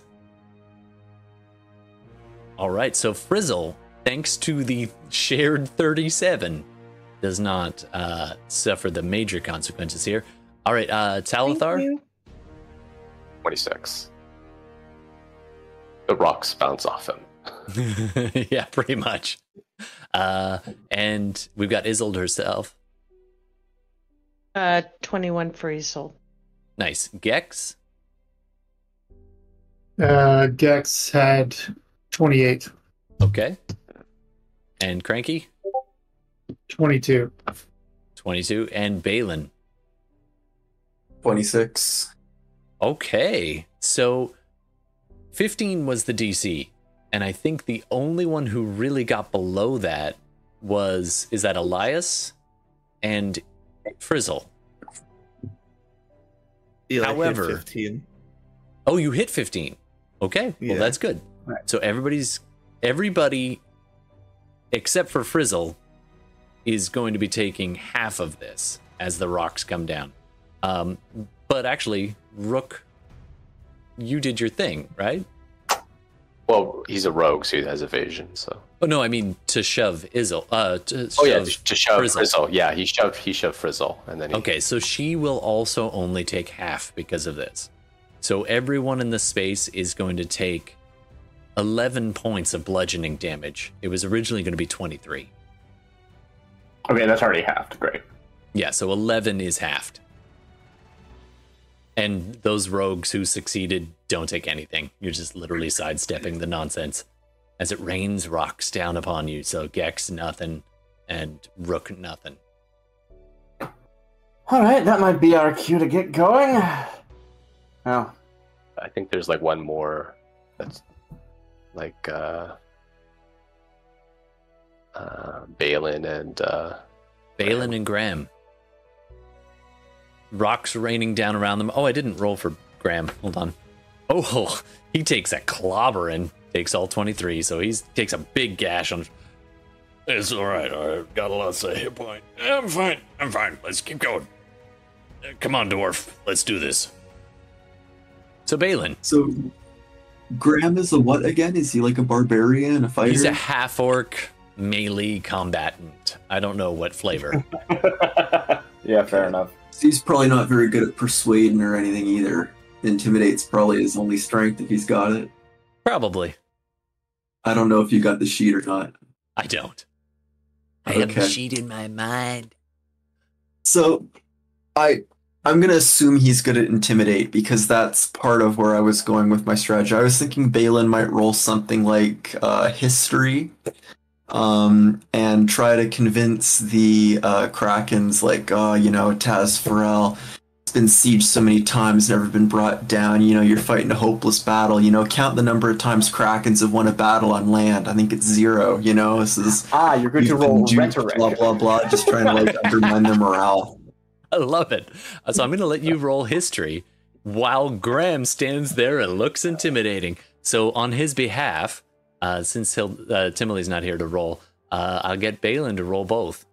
So uh, Okay. uh, Matt to roll both. So roll one history check and one intimidation check. So only a 14 on my history. Okay. And the intimidate? And I'm going to say you're adding plus eight to this. Okay, only a 4 on the die. That's Okay. not great. That is not wonderful. Um, the baleful eyes of the Kraken stare into the both of you, and you get overwhelmed with this sense of almost a primordial anger comes funneling down to you from these creatures with such overwhelming premise and power that in that moment I'm gonna get Balin. You're gonna do a, um, let's say a what's your AC? Uh, 18. I, uh, mm, actually no. Do an athletics or acrobatics check for me.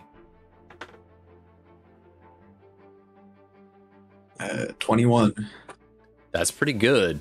However, it does not beat a 24. So, in that moment, when the will of these ancient beasts come powering down the pipe towards you, Balin, you have the sense you're about to kind of be overwhelmed yourself. I'm going to get you to do, uh, let's do an intelligence saving throw as well. Technically, this is Uh, slightly out of order. Anyway, I'll give the audience this. Anyway, Eli can help because they're still psychically linked. Unfortunately, Eli is Yeah. busy backing Oh. backing their own horse right now. Balin, how's I your do int? get the uh, I do get the paladin bonus though, right? So I You should have a 20 in total then. Nice. Okay, so you have dealt with magic before and you exert your will and you remember in this moment that this this incredible low vibrating voice is not your own. And you just press it back and it goes the the will of these creatures to overpower the sense of yourself fades on you.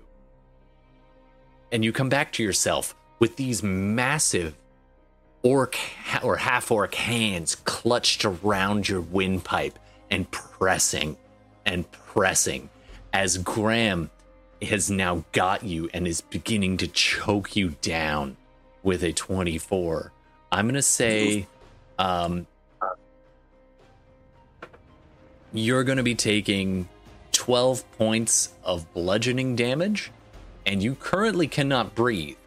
So, Graham, however long Graham. you can hold your breath, That everyone else, you see Yeah. Graham choking Balin.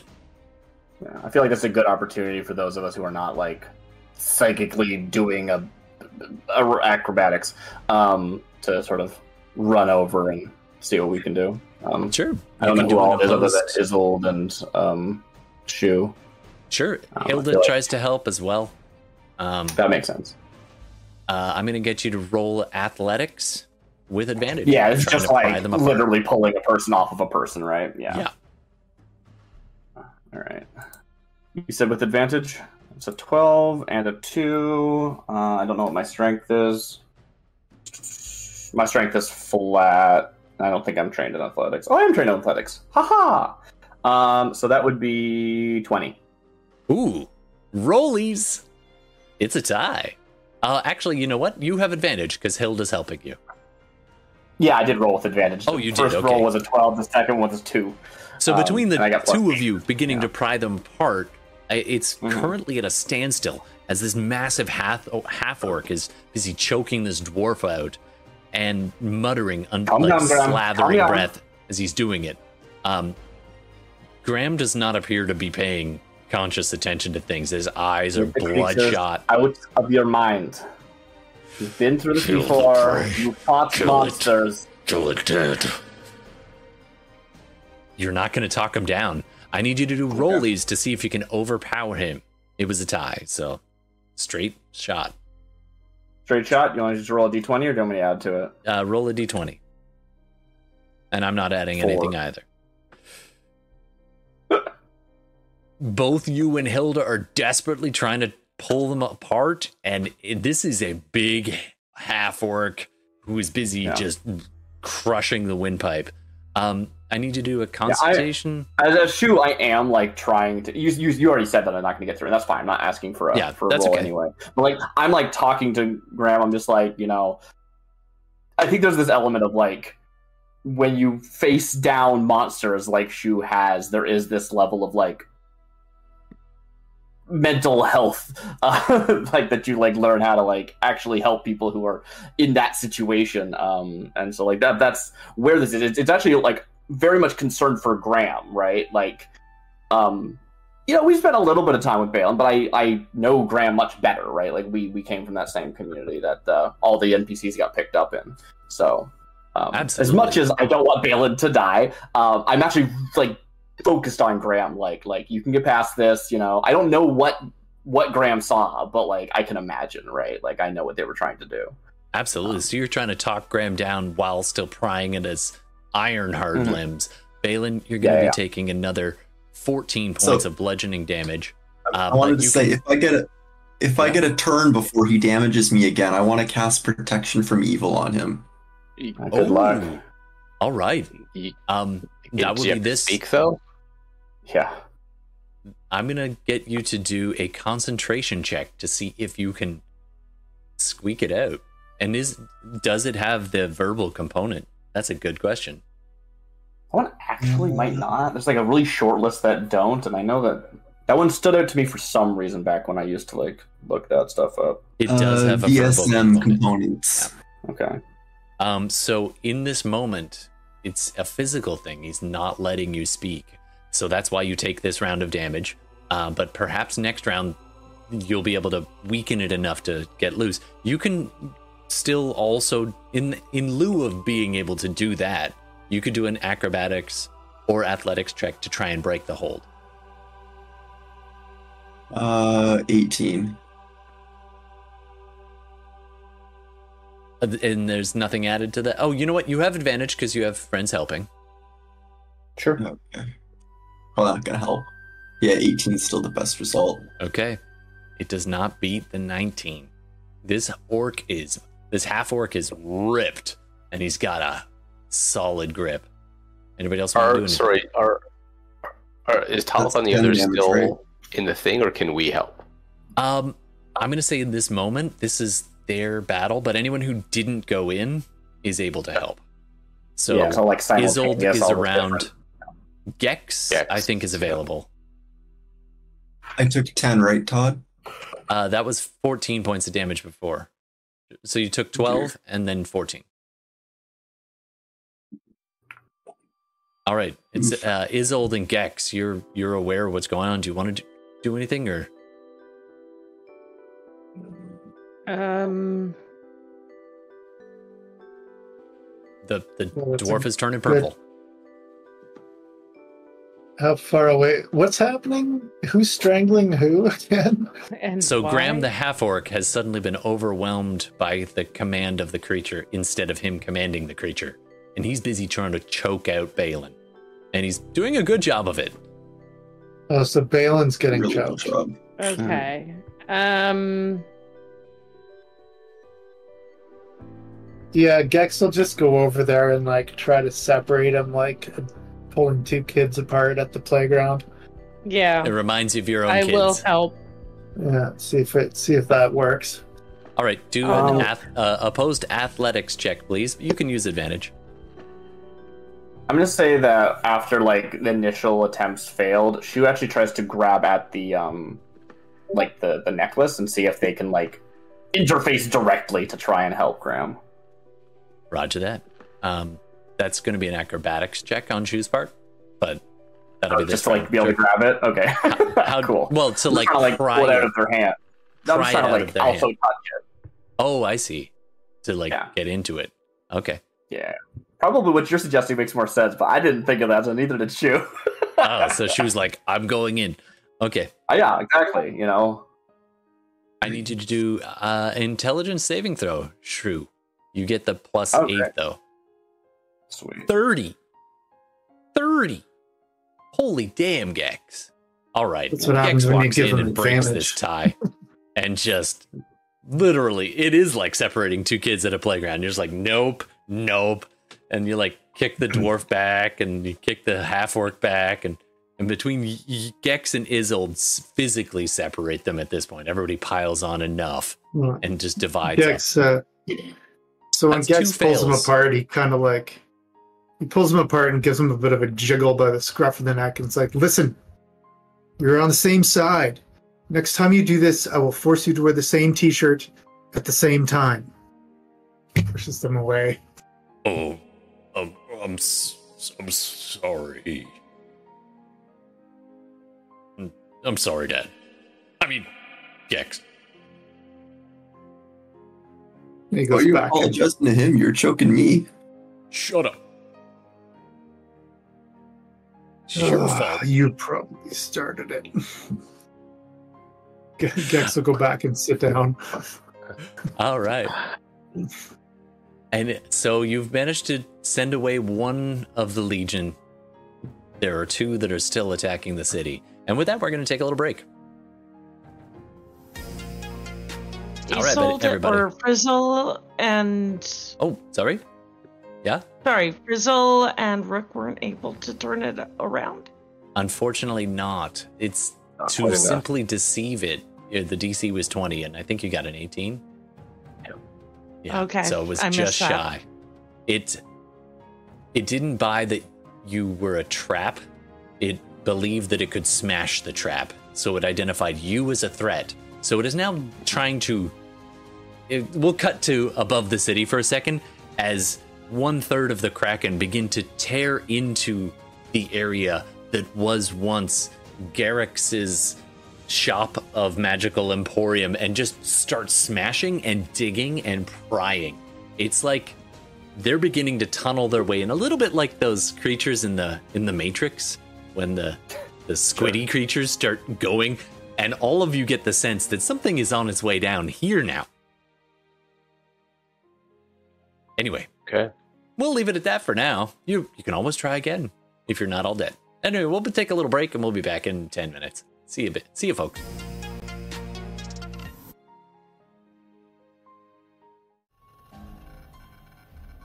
Okay, let's uh let's come on back. Hey everybody, welcome back. we are back.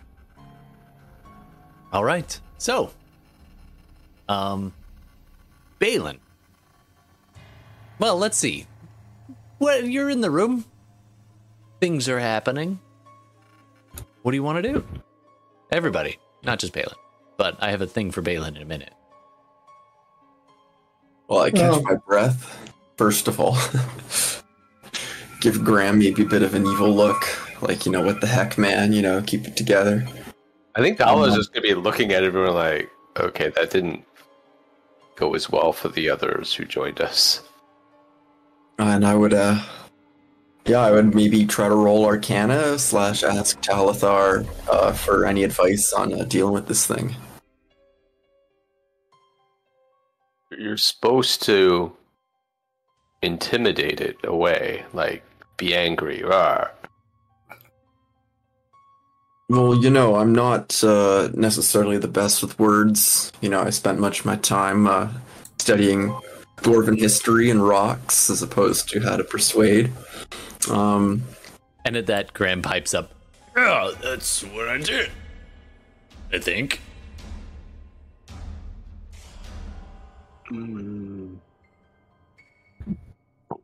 So I think like Talthar is like knowing enough to know that the ones that Rook and Frizzle were like the trap or like they're going after them. The other ones they kind of okay. We need to deal with this. Uh, I think Rook. I'm gonna go after them. Yeah. Rook, as everything's going on, it, everyone else fades a little bit as Kat steps up. And it was something that Balin said. And she's like, um, hey, it's a magical item. Maybe use magic. Or the know how of magic. You know, so I rolled a nine on an Arcana. I doubt that gets me anything. Uh, but once a day, I can cast Identify as a ritual without taking the time because of my uh, wizard Yeah. class. Try that. Absolutely. That would give you insights into this thing. So you take a moment and just. You reach out and touch this necklace again. That Shu, everyone else who's kind of paused for a second, but Shu has di- is doven, is diving into this thing, uh, and then Balin reaches back out again, and just immediately gets the sense that this thing will respond to your best abilities. So if you want, it will give advantages because it is a magic um, item, but it is up to the will of the the controller to somehow manage those that they control. But there are certain times and tactics that will be more effective depending on who you are or what they are that you're controlling. Another thing that Balin immediately gets is that this thing is connected to hundreds of not creatures as well. Like there are the the monsters this uh, that are tethered to this thing that the the beholder had pulled together, but there are also so many humanoids. There are many many um, of the uh, what's it called again? The um, Inquisitor faction, various priests and clerics, uh, wizards, even of uh, sorcerers are uh, that are under the thrall of them, but also several mage tower factions are influenced by this. And so you don't always have to go straight at the monstrous. You have those whose nature may not be as monstrous by default. Okay. I would share this information with the party. Uh, there's hundreds of uh, souls connected to this network. Some of them, uh, not just monsters, but uh, mortals as well. And uh, that, yeah, we can engage with these things in many different ways. It seems to be attuned to let the strengths of the, the user shine in terms of controlling those under their command. And uh, that we might be able to uh, access those uh, uh, mages and inquisitors who are attuned to this as well. Eli, are you able to cast suggestion? Um, I could, but I was gonna tell you maybe you could just tell them to be like, be still or leave, just like like a general command until we figure out whatever else is here. Uh, yeah, it's just that we got two hordes of kraken coming at us. We should deal with that, and then maybe think about dealing with humanoids. Well, like if you tell everyone to leave, or like everyone to be still, it might be easier to shout from a megaphone than to just target people individually. I'm thinking though, this thing is magic. If you're able to cast suggestion to leave, you'd be able to affect everybody. I'll give it a go. So before that happens, like simultaneously to Graham getting pulled away and sort of the start of this conversation, Shu had grabbed the uh, command crystals with the intent of basically just force them whatever presence because she wasn't aware really exactly what was going on um, to let go of Graham. Like in this moment of the like TV version of this, we the audience know that Graham has already been pulled off and it's fine, but Shu does not. Shu is like tunnel visioned on this thing is controlling Graham, I'm going to push back against that, right? Um, so they grab this and um, immediately start to like focus on the crystals and whatever force um, Graham was interacting with, right? Um, I imagine that they they are able to sort of manifest this the, the intellect of this kraken, um, and as a monster hunter this is not something they're like i'm going to reason with this and tell it to leave right? This is a purely and um, tactically um, it's very analytical right? It's Yeah, like you'd have i'm to going be to in. focus on the magic of this item to try to like directly control this right? Like just no circumventing the concept just straight in. But they do think about their monster hunting knowledge and the fact that like they've literally like dissected Kraken, right? Like they are tunneling magically into the brain in a very specific and targeted way. Like this is the parts of the brain I need to magically affect, and that is what they're aiming for, and they are just going. Yeah, but I I- think you'd have to be let in. You're not attuned, so like just as the others, you'd have to be let in. Well, Talthar, In, do you want to let Shu in? Nope, not at this time. Like trying to figure things out. So I, if Shu is trying to forcibly, at, in Just a moment, grab do onto it. something, Yeah. and I was Yeah, like, this well, is in a everyone hold on. Like I don't yeah. need because in Talthar's brain is like, okay, well this didn't go well. I let a whole bunch of people in, and like we're like one for three. So do like you have that conscious thought in the moment that happened like five seconds ago, or is that happening like after? Or does it matter? Right? It may not. Not. I don't know how they. Uh, it's just it's just a reaction that's like okay we just need to hold on and try to figure this out because we're I'm all gonna getting hurt and now say we have two hordes. Shu sees what's going on, sees these kraken coming down towards, and and sees Graham, who- and then suddenly Graham disappears as the contact is broken. Okay. And Talthar, you still are in control of this magical item. It is yours. It is attuned to you. That makes sense. Um, and in that moment, as Shu takes it in and begins to analyze the monsters as they come down, Talthar kind of mentally puts out their arm, like, wait. So you can't take effect on these beings through this right now, Shu, but you Okay. do get a, an insight into them. Uh, and you definitely see what's. You see them and you see the audience of it all. You can you can sense the beings, all the monsters you ever hunted, and the humanoids, and the the monstrous humanoids, and so on. So you can sense it all through it. But Talthar is currently stopping you from outputting. And, it's only because Talthar like he's listening to Balin and he's like, wait a minute, Balin, that's great. We can cast magic through this. Elias, if you cast suggestion instead of us having to intimidate and suffer throughout each of this, you might be able to to cast a suggestion that'll affect everybody to stop attacking and to go back where they came from and then we can sort out the the, the minutia. I think that will work better. I think that's a great plan. Say like go home, because then you don't end up having like citizens walk into the ocean or anything. Yeah, after go that. back to where you. Yeah, go- go back to your. yeah, go back I was to your busy wor- thinking about the Yeah. wording of that. Yeah, Yeah. exactly. Go- Go back. Go back And half home. of Tazrael will just walk down to the off the pier. Right, exactly. So, uh, so that'll get rid of almost all, like that'll get rid of pretty much all the monsters, and then the humanoids we can figure out because they're still they're at home. So The Eli's gonna give it a go, if that's possible. Um, okay. So I'm gonna get you to spend the spell slot to cast suggestion. Um, I'm gonna count this because of the magical item. You only have to target the one thing. Uh, and I'm gonna get you to roll Arcana. Is it with advantage by chance? Oh, it is definitely with advantage. cool.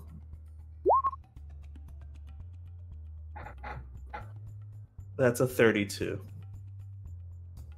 Excellent. Mental high five to Talthar and Elias.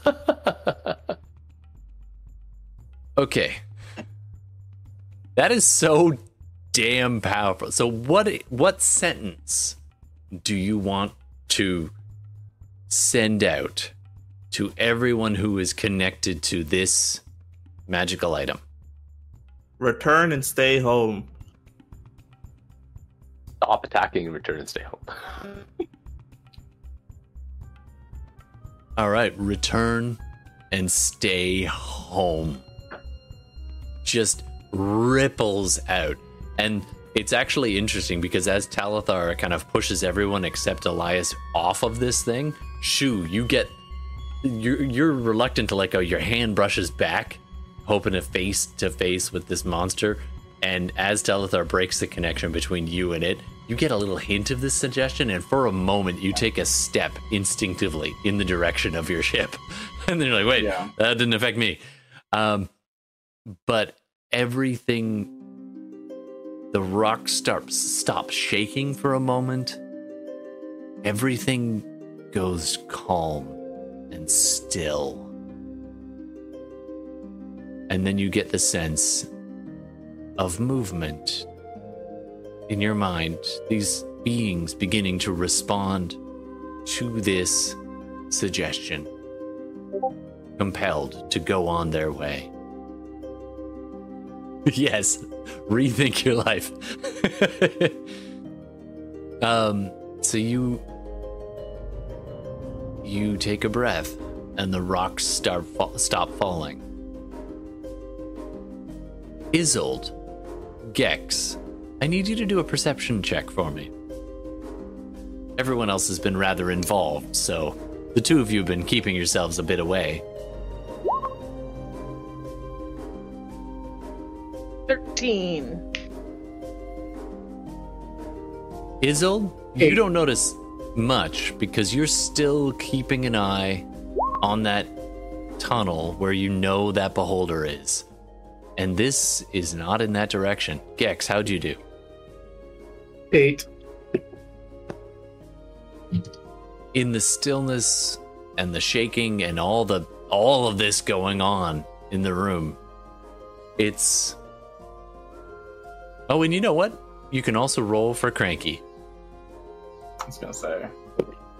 Cranky i think is the the only stillness. one who isn't The involved camera pans over to them, and they are alone with their thoughts. and With the Sphinx. calmness.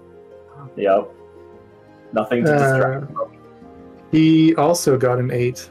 oh Oh, okay, well, ugh, whatever. okay What about is Brooke Silver. involved? He's not in the thing. Can he roll perception? rook was in uh, he's not in, immediately involved in this but he was involved Yeah. in the tight circle. In the previous it's more one, people yeah. who are physically a little bit away from all of this. Fair enough.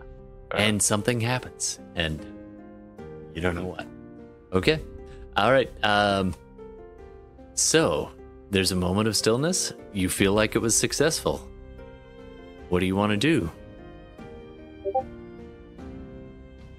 Uh I turn to Balin and be like, all right, well, um I guess at the end of this, if you just disintegrate this thing, everyone's at home.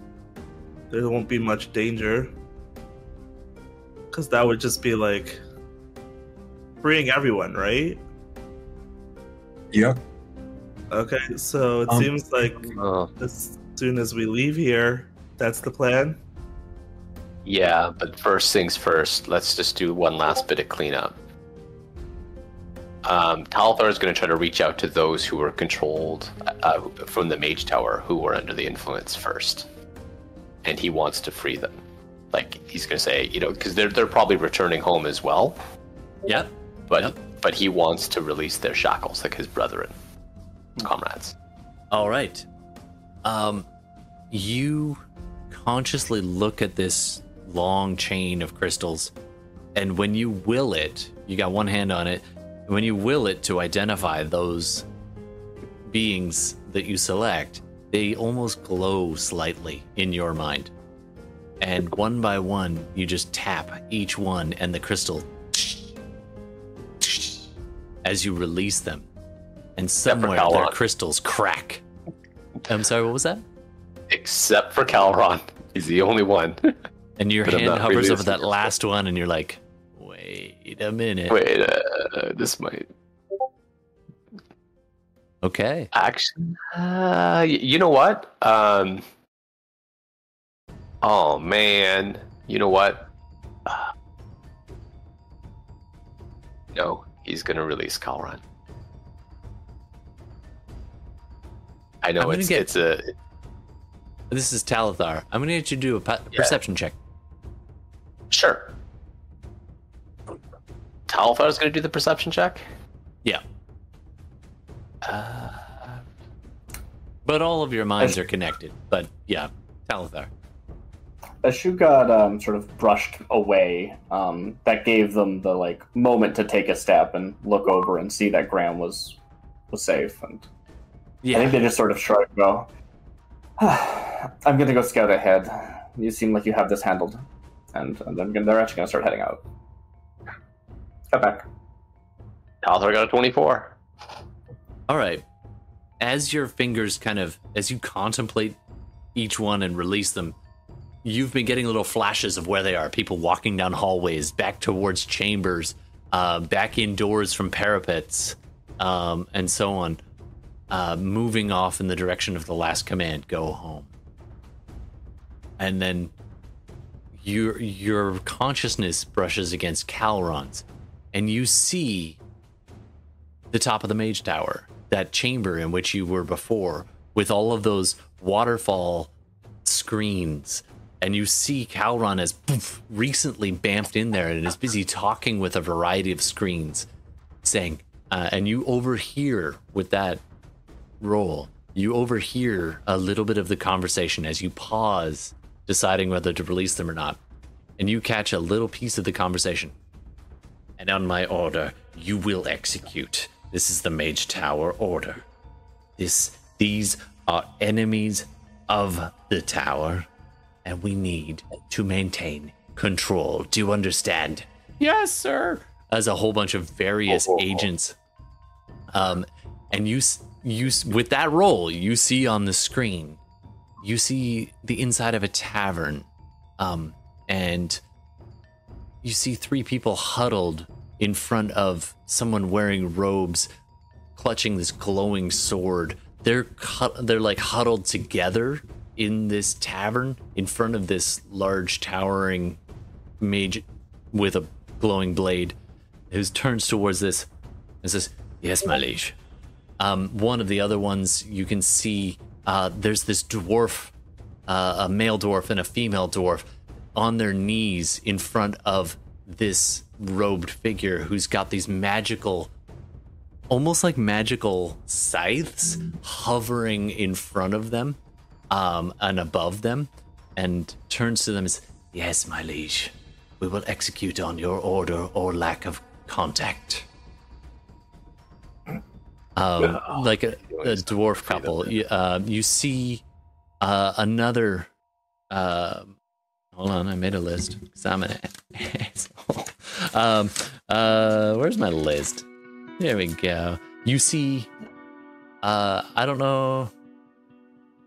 You see a beaten and bruised, just horribly beaten, but still kneeling defiantly on the deck of a ship, and you see uh, a mage standing in front of this turtle, um, holding this glowing uh, hand towards its face and just ready to plunge it down on this turtle's face.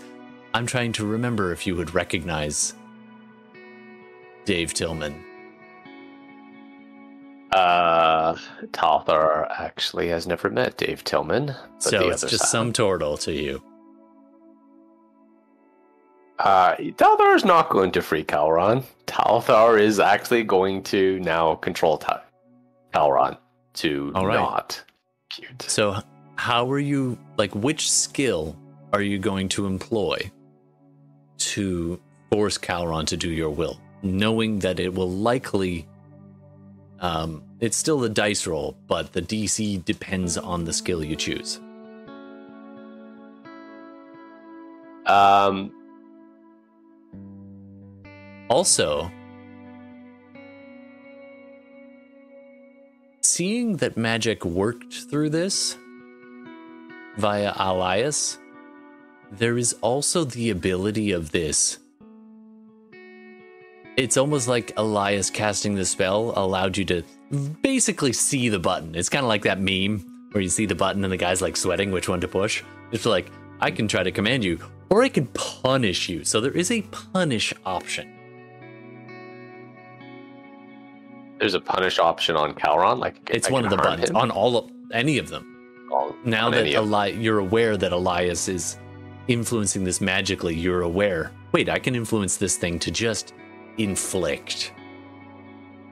Um, well, I think the first thing I'm going to do before just straight punishment is I'm actually going to try to persuade Calron. I'll reach out and say, you know, I have attuned to the crystal. You need to stop what you're doing. I'm willing to free you. But you can't go through with this and start executing innocents. Ah, you finally figured out how to use that bubble. Good.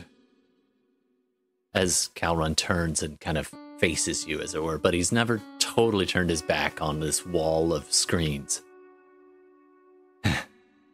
Just consider consider this my insurance policy. You will free me. There are many that would not understand may think that I have been willing in this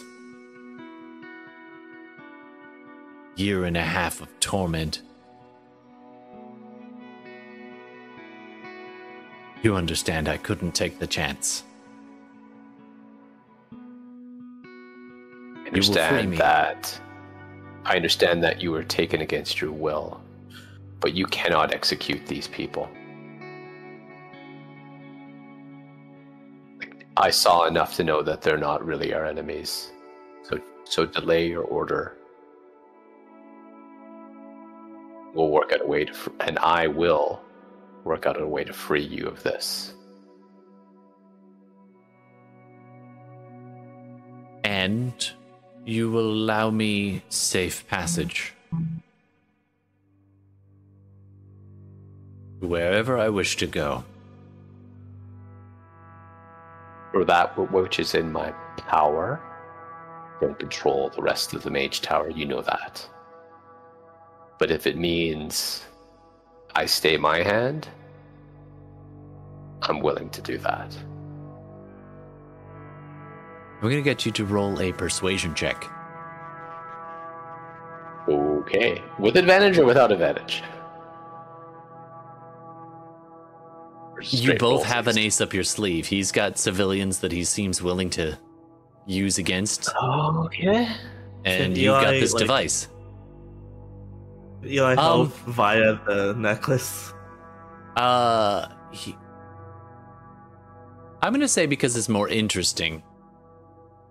Um, in this moment, do you choose to share all of this, Talthar? Or are you gonna kind of keep it off to itself I'm, oh, I- I'd be sharing with Elias. We've been kind of with everybody or. Elias? Um, I, you're know what? I'll share this too. with them. Okay. So it, when when it comes to the conversation with Calvin, I will share this with everyone so they can So you're they know what's going on. in the room, as it were. Yeah. So you can Yeah. all influence this and say what you want. So um, the very first point, thing that happens is as you all kind of take in the room and look about, um, you hear a couple of gasps here and there, and you hear Hilda um, inhale sharply. Those who knew Dave Tillman, the turtle, immediately recognize him as one of the hostages. Um, Gex, you haven't seen her in a while. And the years have always been kind to her. You see your ex. I believe her name was Tanya? Oh, You're muted. you're on mute. Well, you mean Tammy? Tammy. One of the That was I knew it was a T. That's pretty good for no nuts. Yeah. So you see Tammy and two of your kids, now grown, but they're huddled in the corner of the inn under threat, collected by the Mage Tower agents. Um, Hilda, after her sharp intake of breath, says, Mom? Dad? And now you can all see the like University of Tazvarel t-shirts that they probably picked up in the gift shop. And they both and like the dad's carrying a little penny.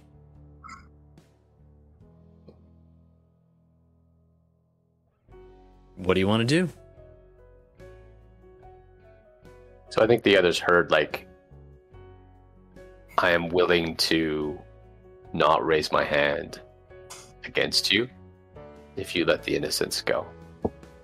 And you will be freed as well once we've once we've secured the city of the invaders and the inquisitors. You'll be free. You'll have safe passage at least from me. That's the best I can do for you. and what assur- assurances do i have that none of you will think this was personal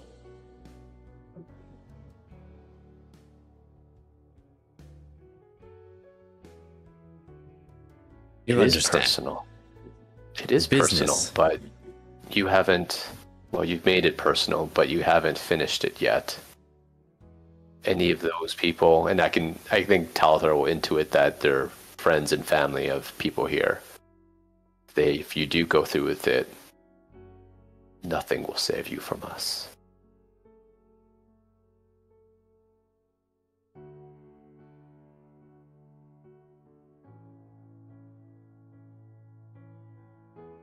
All right rook go ahead and roll persuasion please Talthar is gonna roll persuasion. Oh, sorry, Sure. Talthar. Unless Rook wants Straight to help somehow. Unless somebody wants to help Uh, somehow. I mean, I, I think like you know what? If you're not going to give advantage, can Rook try to do knowledge from his? He's, he's got he's running out, but one more knowledge of the past life to try to actually help out Talthar because they're connected. If not, that's fine. But Um, Rook is Rook trained in Arcana? Rook is trained in Arcana because he's got the special proficiency, and it's it's still remained in Arcana. So he would probably try to get Cat to try to. Oh, I study a lot of Elvish, like when it comes to kind of ancient oaths and bonds and agreements, and try to help Talthar with like making this kind of on the up and up. All right. Anybody else want to help out?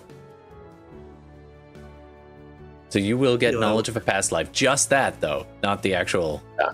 D20. Yeah. So I, I think we need help on Arcana, right? Balin can help with that. Sure. And Eli. Sure. Both of you can team up. Go ahead and roll your Arcana. Okay. Shoot. Balin roll Arcana. Oh, you, Okay, you've scouted ahead. Okay, Shu, we'll come back to you. And head off, yeah. And also as a player, I'm, I'm letting you have your scene, right? It's Yep. I'm, I'm doing my best to stay quiet here. Gex, Isil, Uh, Hilda. Wait, Timothy's not here.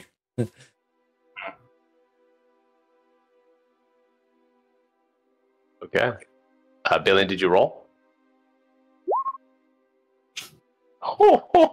Damn. Damn. Da- Brandon's been saving that one up. Wow. Wow.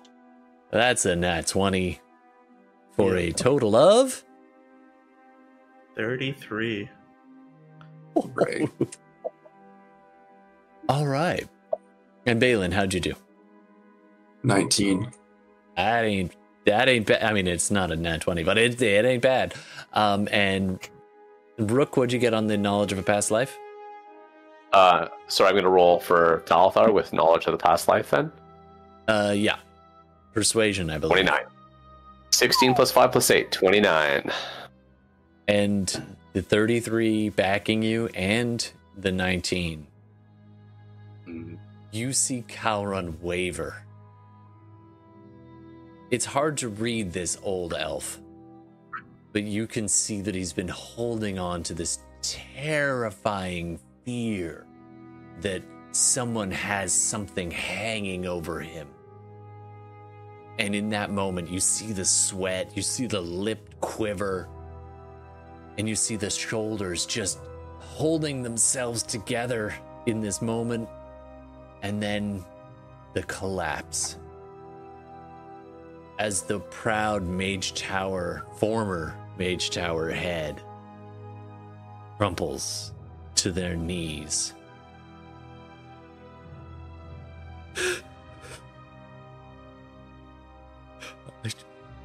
No one would believe me. But I tried to. Couldn't.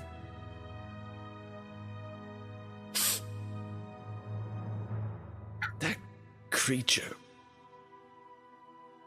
For so long. Never stopping. Never a moment's rest.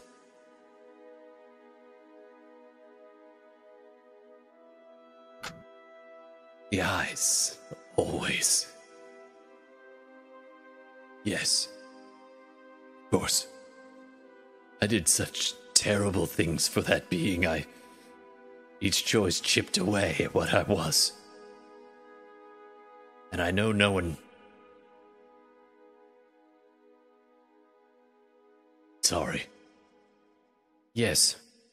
You, you lot. And he turns to the screens. Release them. You hear a chorus of, Yes, sir. Yes, sir. And you see the dwarf couple get up, the magical binds dropping away. And they walk out of frame. You see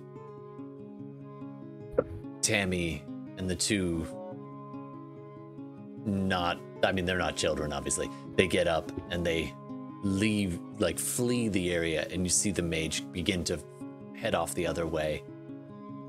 Um and and all of them one by one begin to kind of move off into their own and, and Calron kind of waves their hand and the it's just waterfalls again. Calron turns back to Talthar. I am sorry. I have failed. I am at your mercy.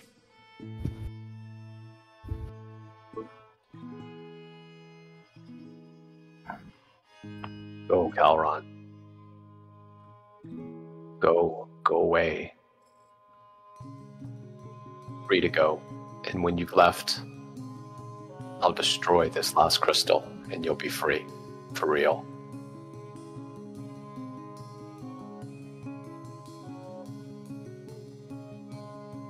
I will tell you that I will hunt that monster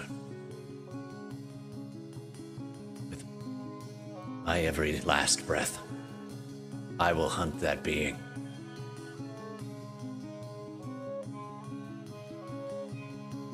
And find be redemption in that.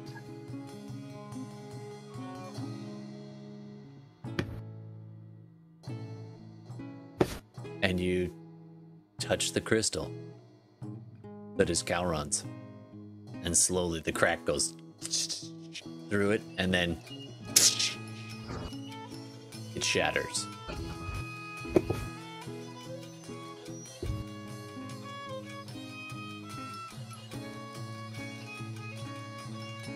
So, strange acquaintances. the immediate threats are over. Slowly. Well, yeah, actually, that the suggestion. The Kraken head back to sea. The various monsters that were once controlled go back on their way. The Reapers abide by the order of things again.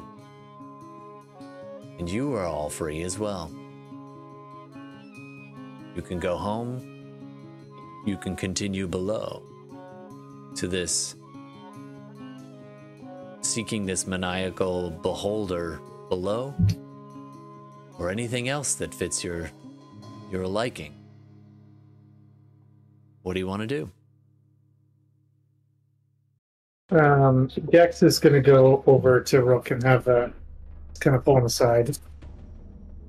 Uh, far enough that they can at least whisper to each other.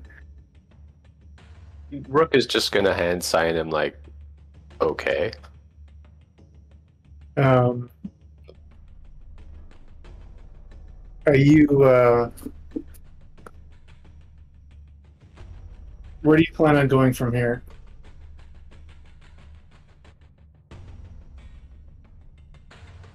You saw.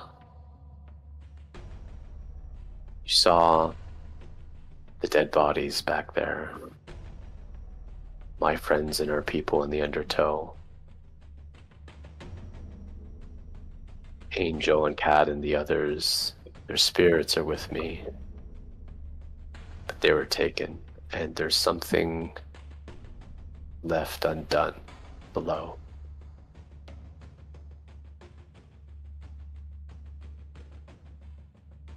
This thing is still gonna hunt me.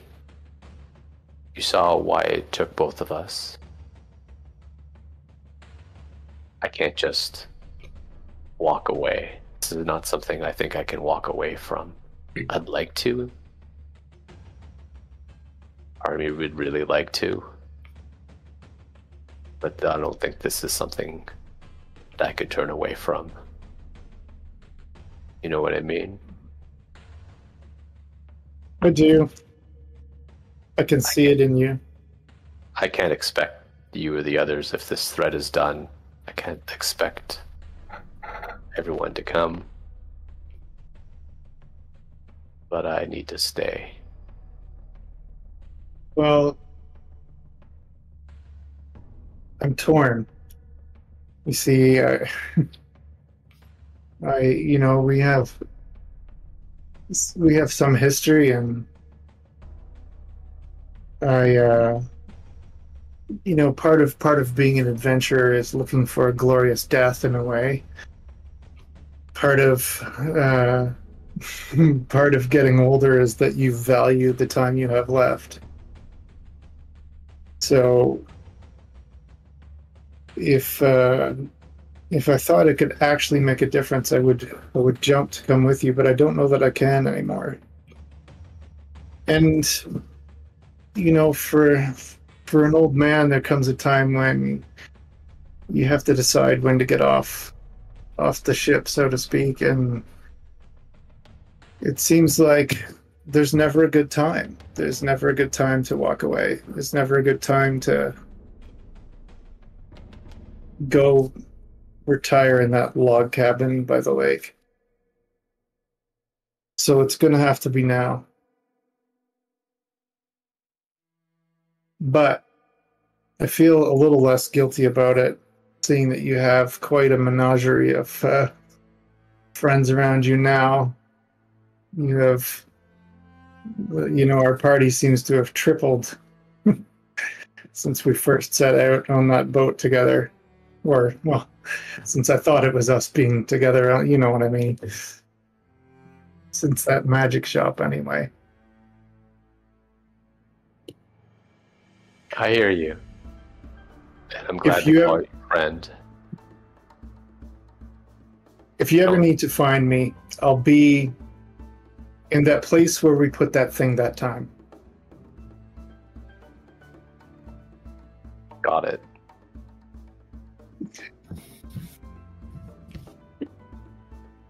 And I've I'm glad to have called you a friend as well. So Gex will turn away and uh, walk over to Isolde and kind of hold out his hand and say, "You ready?" And I'll just kind of look over at Rook and be like, no hard feelings. Not at all. Take his hand and.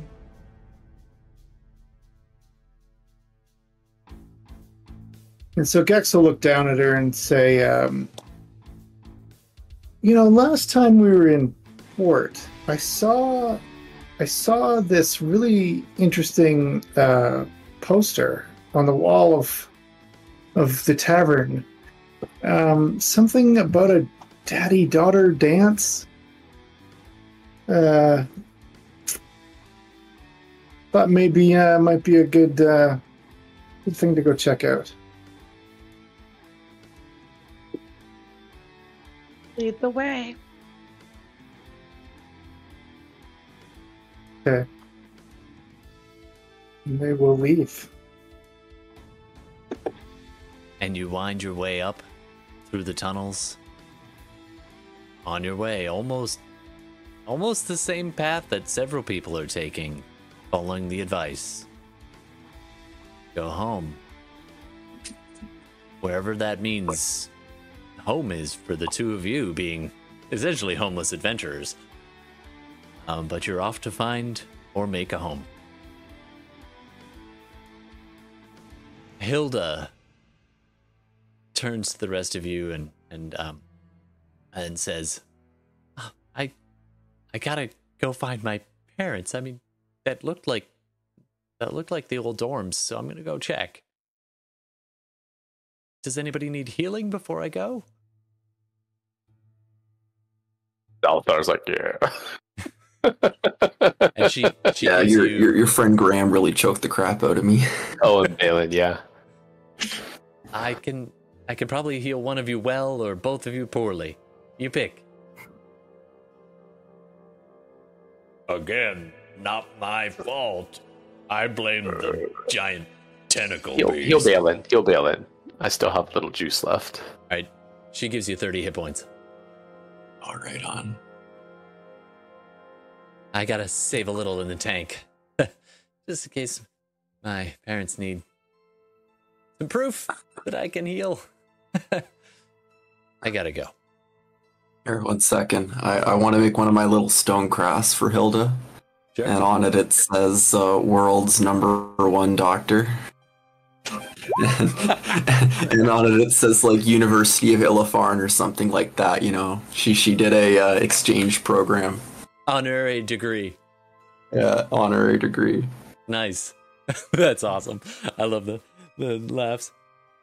All right. Thank you, Steve. Uh, all right. And uh, thank you, man. Okay. So Hilda scrambles off, kind of calling after Gex and Isolde. Wait, wait. I'll go with you out at least to the end of the monsters. She goes.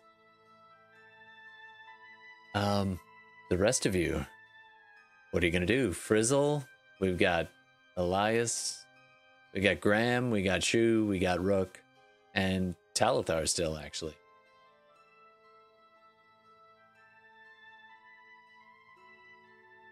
Okay, so Eli's gonna go up to Rook and says, Well, there's still one missing piece of the puzzle, right? Yeah. And he looks over at Talthar and he looks back at Rook and he just like I feel like maybe the choice is your thing to do. That's to Rook. Yeah. The Rook nods. I think it is. Um, and as much as I want to help, I don't think I can at this point. I mean, if you want me to stay for moral support, I could, but like, I'm not gonna lie. Kind of just want to, you know, go back to my grandma's place for a bit. But if there's a job to be done, there's a job to be done. But And in Rook's ear, Cat whispers, "Did did I hear he speaks to dead creatures? Death creatures? Yeah, he can speak to you, probably. Not me. Those that harvest, those like me.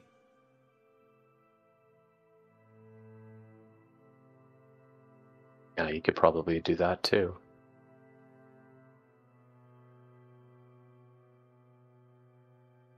So, out of game, you mean like the other people who were killed, or those that harvest the dead? The Reapers. The Reapers, yeah.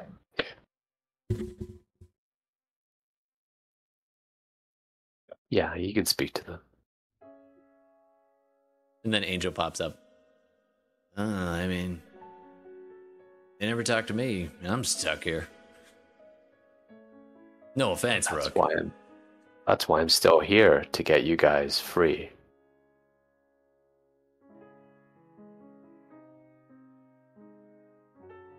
Maybe this choice will do it.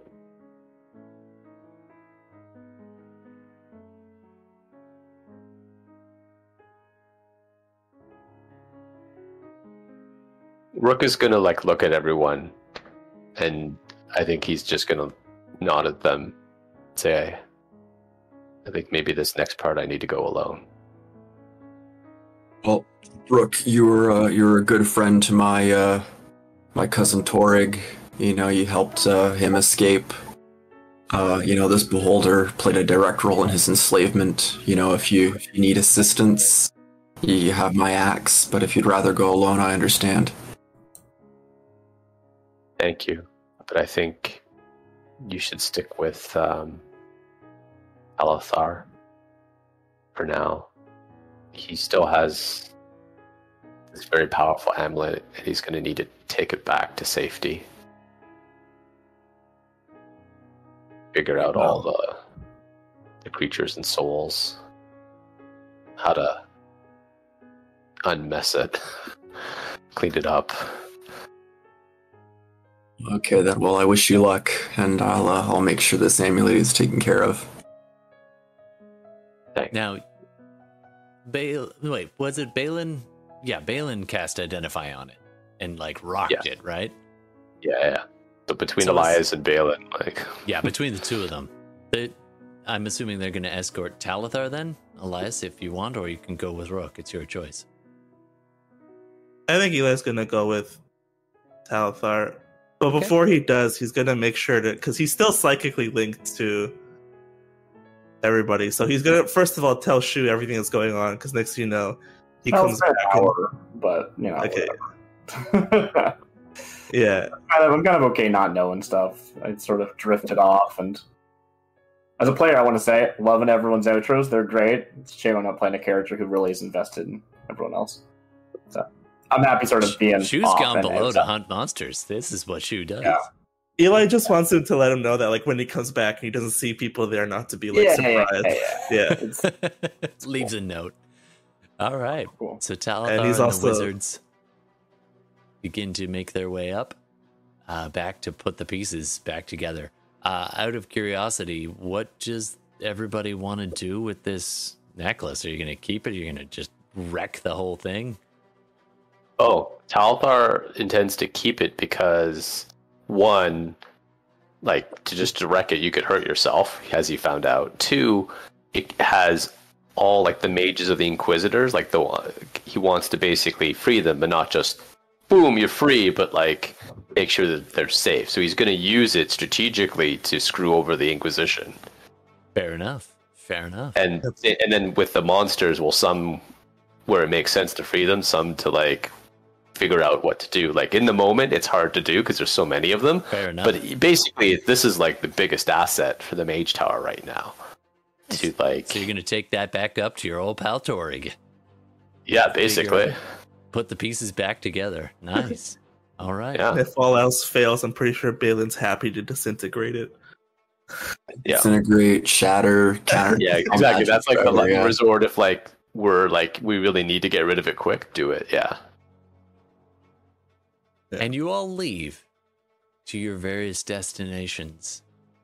And the tomb is still and quiet again, the way it has been for centuries.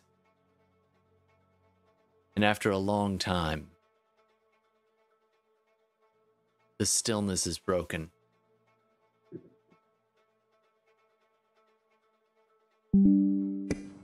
So, your friends are leaving. Yes. There is. There. Sorry, I didn't hear. I didn't understand what you just said. The Sphinx turns and talks to the bear after a Oh. like a really long sit. And the p- camera pans in on Cranky. What does Cranky do in this moment? As this ancient being it have just been sitting, sharing and breathing that that silence. So everyone's gone from the next the, the room out there, right? Oh yeah. Except for Rook. No, Rook I assumed I'm gonna say is gonna head out to the to the tunnel downwards, right? No, Rook is going to the choice. Oh. How does he get to the choice again? Through the into the Sphinx? room that him. the Sphinx is there. Okay. Okay. So we probably see Rook walk in, right, with this thing. Yeah, Yeah. Yeah. like Rook is So- gonna go for the choice. Um, Cranky. Uh, actually, um, hold on one sec. This is the beauty of doing this over the internet. I'm gonna deafen you there for a moment, Gordon. So it's not broken. I'm intentionally uh, making it so you can't hear. Oh my gosh. Okay. So, Cranky. In the way that beings communicate non-verbally, oh, actually, the other thing can speak. And in mm-hmm. Sphinx, it has informed you of several things. Now, I know the voice changer can kind of mangle things a few times, so I, I want to be careful that the meaning doesn't get lost. Mm. And in its way, the Sphinx says something to the effect of, you know that your friend can never leave this place, right? Kind of shrugs.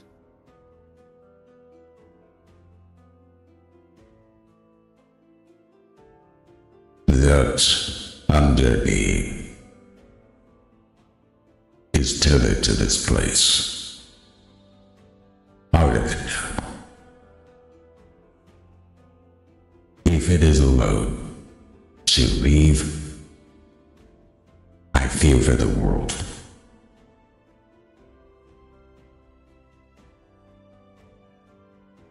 So at that point, um, Cranky will just kind of like take it. He, he'll throw his um, pole arm kind of over his shoulder.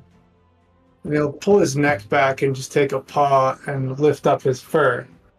And what you see is a collar around his neck with a couple of links on it. The last one is broken.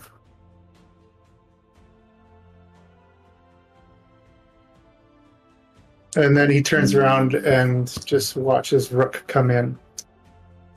And will kind of sniff the air as Rook comes in.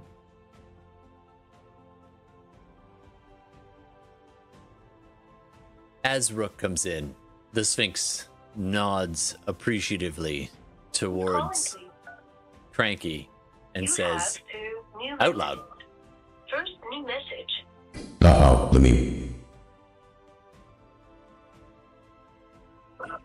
If I get your meaning...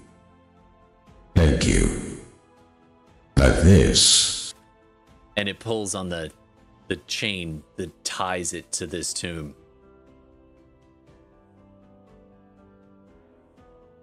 This is my choice and my payment that I would keep the rest of the world safe and that which below.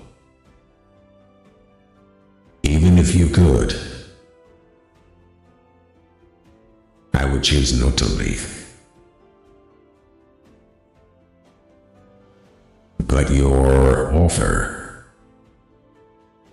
is very appreciated. Ah, yes. Great one. What is it you want? As Rook walks in, he calls you the Gray One. You gotta undeafen him. Oh, right.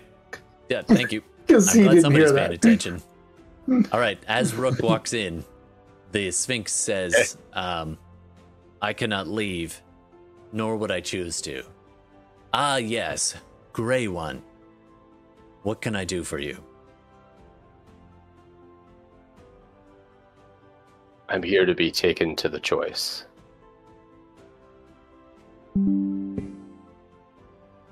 The choice it is. May you choose wisely. As many before you have jumped.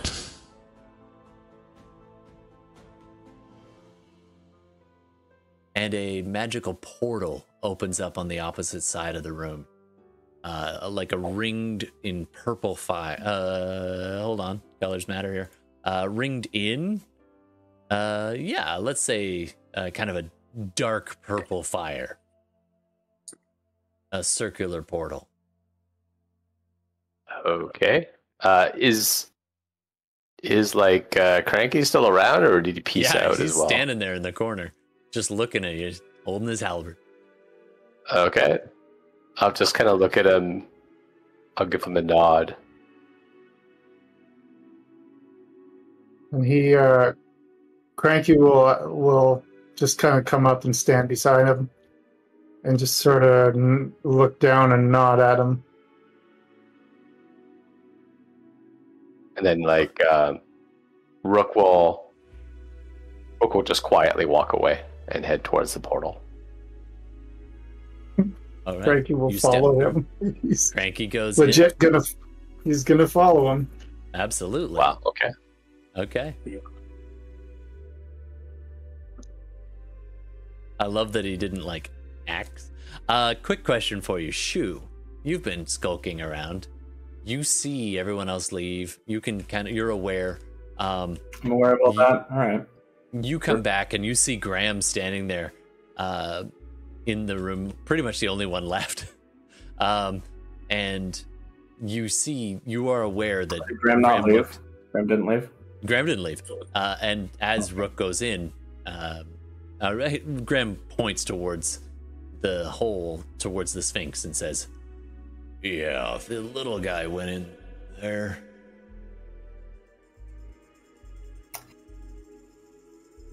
Just us then. I guess maybe actually I would look over and see. Actually, do do I see um, Cranky Bear? Or... Like old times. um, "Quick question for I see Bella's still there. Uh, um, did Frizzle leave? Uh, she hasn't yet. Okay. Okay. Um, she is.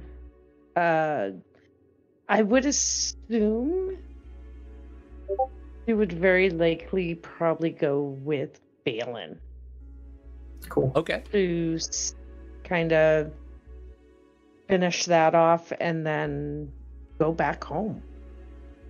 Fair enough. All right, so she has left then with the others. Although you might want to say you have a minute. You've known Shu and Graham for a while, so you might say your goodbyes. But uh, yeah, of course. Sure. Yeah, if I if I've like scouted out and came back by by the time you've before you've left, sure. Um, Shu knows that there are lots of room. There's tunnels and traps and like long hallways. That's about as far as you got before you decided to check in. I couldn't very well uh, leave a monster. Uh, well, let one get away, as it were. Took it down, and we finished the job. I have a feeling Rook will take care of that. Perhaps. But we thought it was dead once. Shu, you got that awareness of where of Mhm. that being, and you saw those chambers with with all the rows of essentially clay eggs ready to be used Yeah. again. You're gonna need something to take it down, but it won't necessarily be easy. Might not be the hardest thing in the world either, but I mean, it is just a beholder, and at that, it's actually younger than it was, so it's not as as terrifying as it might be. Although knowledge is power, so who knows what tricks and traps it's got in its employ. Um, Rook has gone into the room with the Sphinx. Yeah. You can choose to head that way with Graham, and Graham will go with you, or you can go back into the tunnels you just scouted. Do you I may not. Um, I may not have a lot at stake here, but I have my pride. Good luck out there. That's to Frizzle. Frizzle indicated leaving, right? So Yeah. Graham, One more time. clasp the cool arm clasp thing that people do. People in half orcs. yeah. It's the half orc half orc secret handshake. Um, Yeah. and uh, and you both head in after Rook or down the tunnel you scouted. Down the tunnel. Down the tunnel. All right, the two of you go down to Let's break some eggs. At least one of us should make it out. Well, uh, secure the quarry. You know what I meant to say. Yeah. Pretend I said it correct the first time. Shoot it. All right, and um, and Rook and the silent bugbear step through into the choice, and I think we are gonna cut to that after a word from our sponsors. Uh, those who wanna, who ba- want to bounce, uh, we can assume that um, there are lots of traps and and troubles down below for the monster hunter pair. Whether they can take down the beholder by themselves, well, that remains to be seen.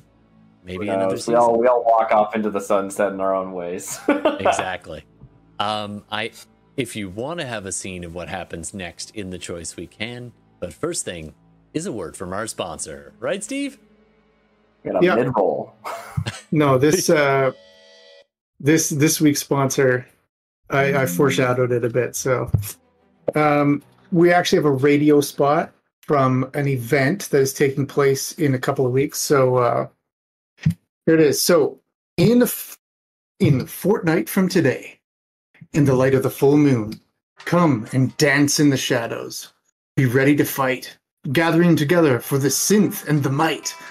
Let the sign of the strobe light be your guide and lead you to Saturday night. Our techno is voodoo, for a cult of the damned that is true, for a disco inferno without a cue, where gates of hell are open to you. Wave your hands in the grave at the beat to the beat of the rave. Wave your hands from the grave to the beat of the rave. Our Sabbath will be pumping that night. Zombie corpses will respawn. Uh, Zumba corpses will party till dawn. And the dance of the dead. If your names are in the Necronomicon, you get a drink and a burial coupon. Dress codes will be checked at the door. The code word is Klaatu Barada Nikto. Come down to the deadly daddy daughter deadly disco dance of death and sell your soul to the dealer. Be part of the fever until the Ellis demons arise. Follow the Reaper because the dead can never say no.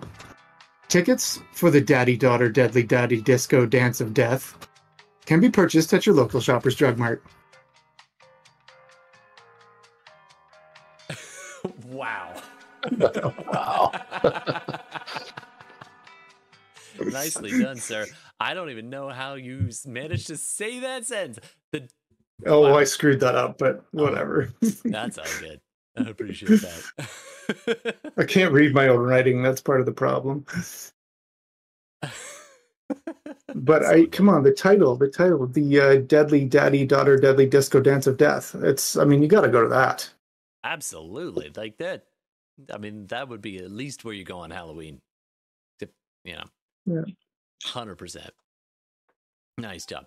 All right. So, um, I have a question for you. We are at our usual quitting time. I'm willing to go a little bit longer if you want to figure out what happens, uh, or we can come back to this, or we can just pretend we know what happens to our poor friends who've gone into the choice.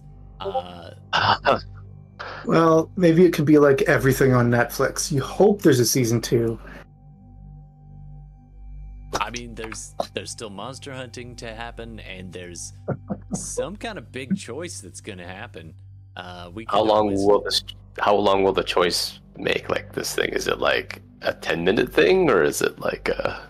At very least, we need an after the credit scene of appearing there. Whether or not we play out anything more than that, I think Yeah, is up that's to. up to. All right. Okay. So, All right.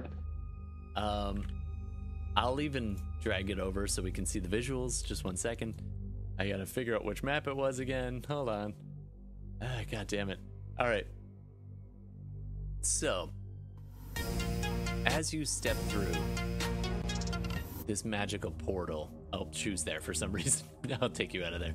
Cranky just a step behind, kind of. Oh wait, Grandma didn't. Ah, God, you, however you set the lighting, I don't get get it. It. I don't get Oh, like, I, yeah. I see that. Hold on. Just let me see if I can fix it. Uh, Just turn it off. all right. We'll, we'll be back after just a moment. Technical difficulties. It is off. No, all I see is a black screen. Oh, I saw It something flash, and then it's black. Okay. Yeah. One sec. One sec. One sec. Yeah, it's gonna it's gonna work this time. I swear to God.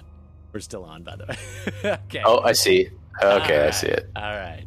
Um, All right, purple. Oh, there it is in the corner. Okay. Uh, and I don't have Rook here, so do you want to drag yourself in there, Rook? Uh, sure. All right. And we're back. So you are in a chamber. You're not sure exactly how far you are from Tazrel. This seems ancient, mostly intact. Behind you, there's actually two um, there's these stairs, and you're you actually come in at the top of these stairs. They're descending down. You look behind you, and there's the flickering outline of the portal through which you step fades as Cranky steps through after Rook, and all you are left with is a blank stone wall behind you. You may not head back that way. In front of you, you see almost an ethereal view of the Sphinx chained to the wall, uh, off to one side in this semicircle um, of a room. You take a few steps down the stairs, careful to mind for traps as you go. Cranky a few steps behind. Rook can see three portals, clear and obvious, glowing in magical firelight. On your left, like an orange and red flame circle. On the right, almost like a fuchsia purple, flickering. Straight ahead, in a greenish flame, flickering. And the Sphinx at the side, in front. The choice is yours.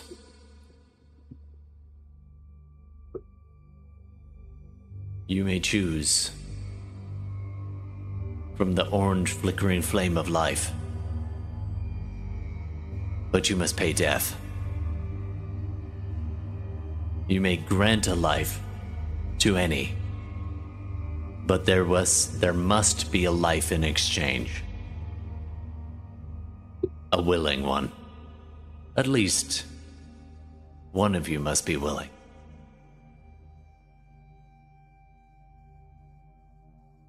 On the other side, the purple, the flames of death. You may take a life, but give one in exchange.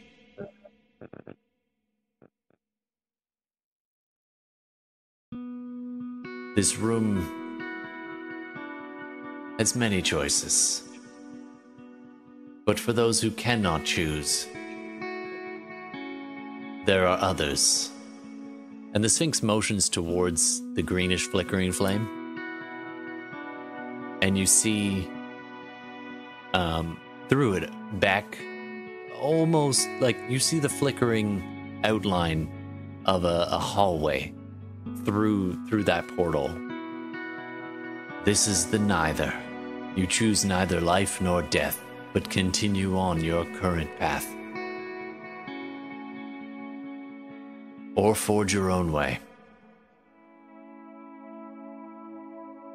These are the choices.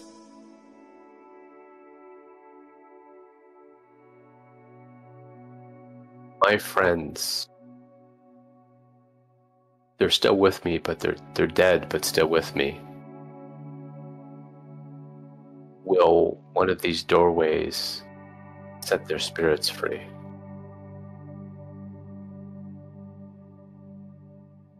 In their way, two of these doors will lead to their release. Or at least could. But the path you are on, of neither, they will not cross. If that is the way you choose. Choose the doorway that will allow them to cross. There are many. There are three.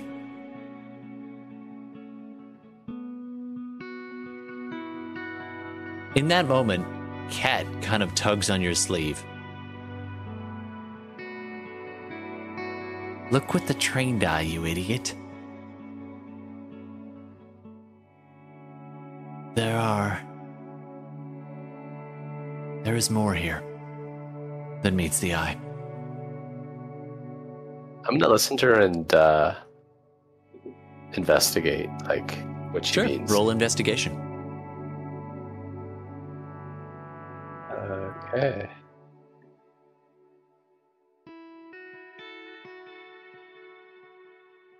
Not the greatest with investigation, but all right.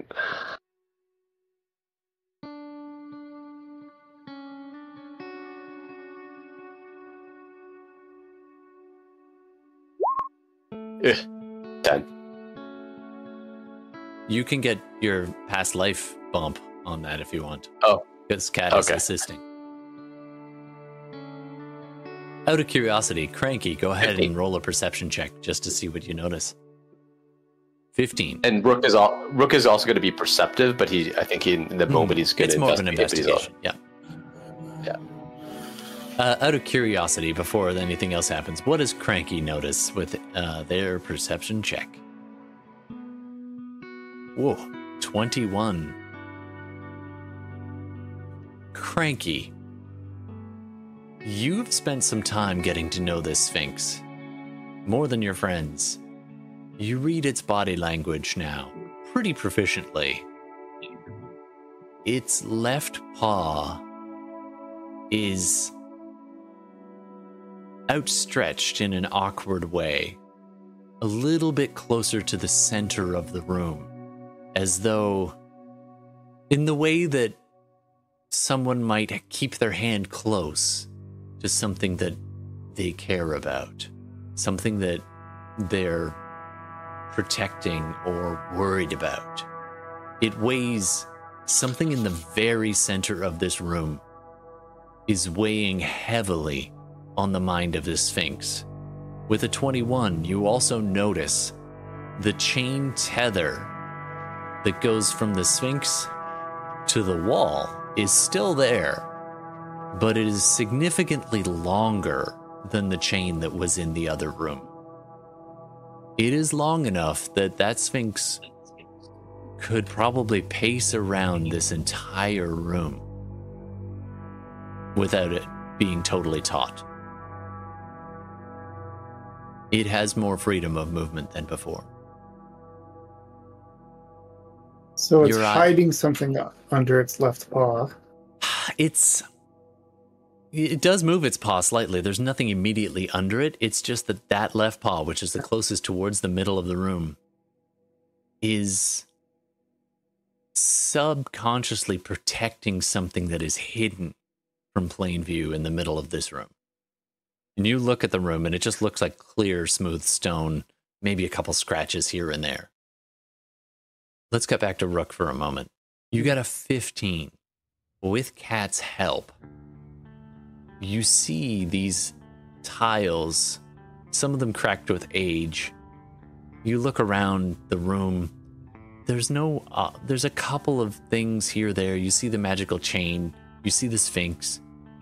Um, I'm going to actually retcon that it's not ethereal, it's physically in the room. Um, it was ethereal for a moment and then faded in. And then you see a rune.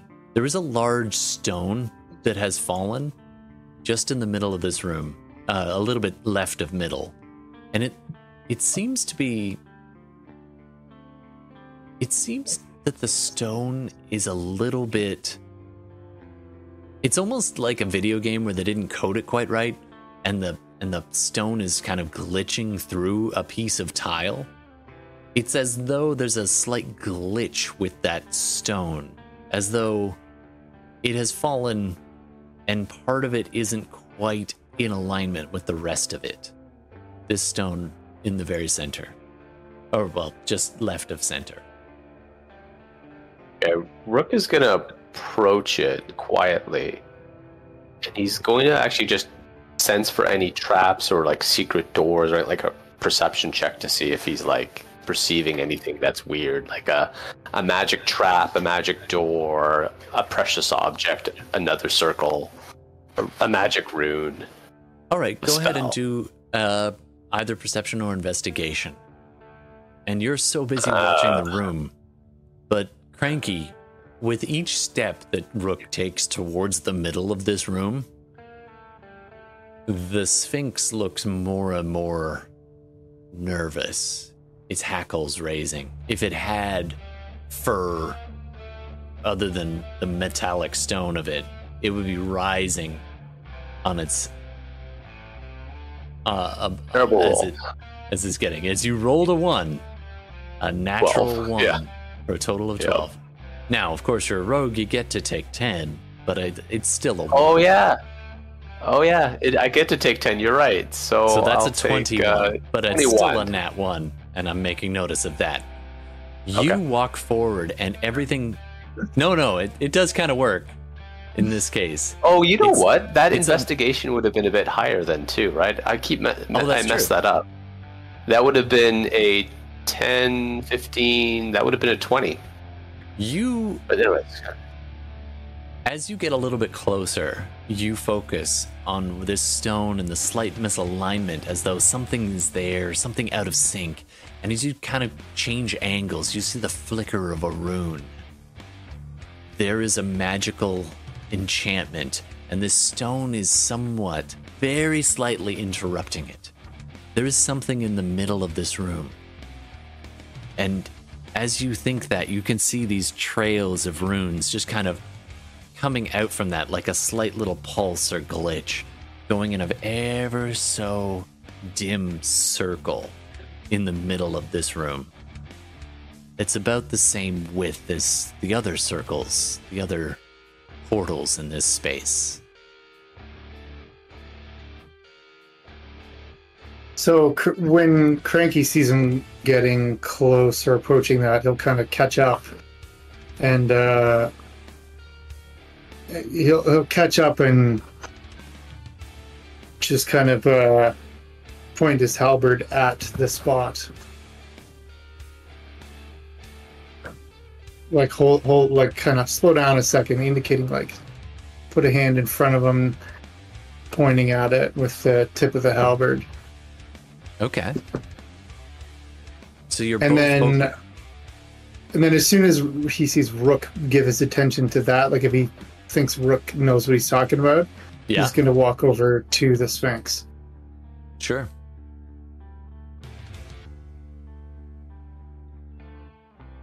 So Rook, you bend down, and it's weird. You step into this circle, like you, you kind of stick your hand out. Nothing gives any resistance. You can see because of your training, because of Cat, you can see the space where this something magical is in effect. It, and this stone is kind of giving it away in this moment. Um, and you focus on that for a second. and You're seeing in the midst of this cranky kind of points towards it in their way and then walks around, kind of flanking around the outside of this circle to the left. Um, what do you want to do, Rook? I'm gonna, uh, I'm gonna, I'm gonna take a moment to study it. Like, if there's any arcana that I can understand what the circle is supposed to be. Is it another portal? If I move the stone, will it enact? Oh, this is a, Uh, this is probably a eight foot semicircular boulder, spherical. Like you're not moving this thing, but it. oh, okay. Yeah, it's it's pretty huge. Um, but I mean, maybe with Cranky's help, you could shift it. Yeah. But you know, you're even all your friends are there with you, looking at this space, and Angel's sitting in the corner like, "I'm sorry, I can't see anything." And Cat's like, "No, you gotta look at it just this way." So, Cranky, as you get really close to the Sphinx, it purr not purrs, but it vocalizes this quiet sound that almost sounds like a like a growl. I have guarded this tomb for hundreds of years. I am honor bound to present a choice. But I implore you, do not let him choose that.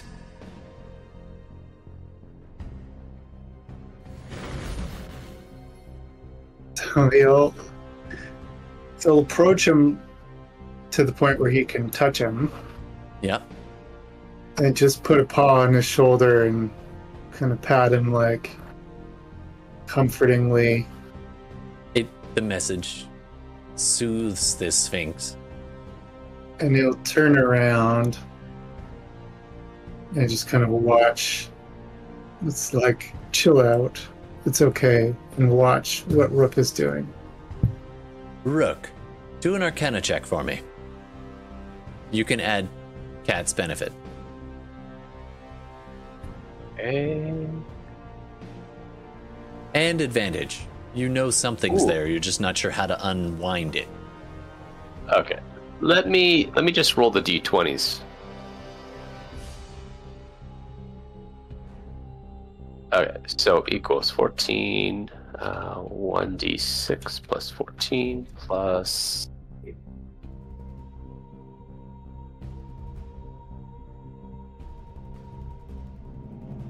Oh, jeez.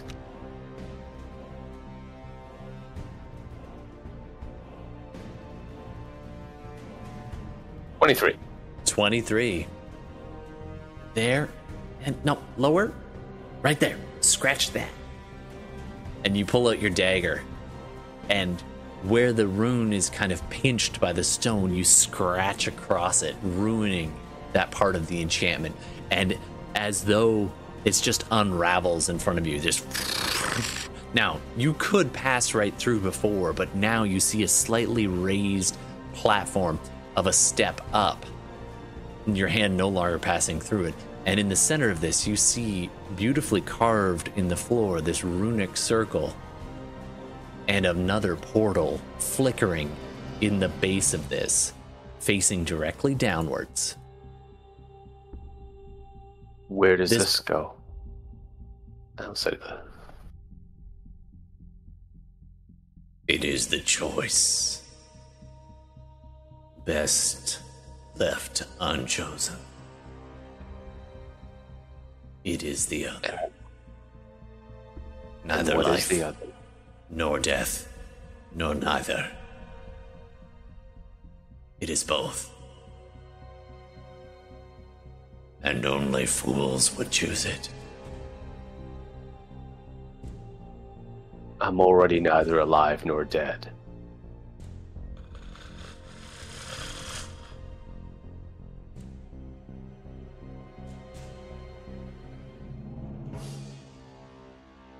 Can I get an insight check into kind of like why he doesn't want me to choose that one. Is Sure. it like Go ahead and roll insight. is it like something that's blasphemous or something?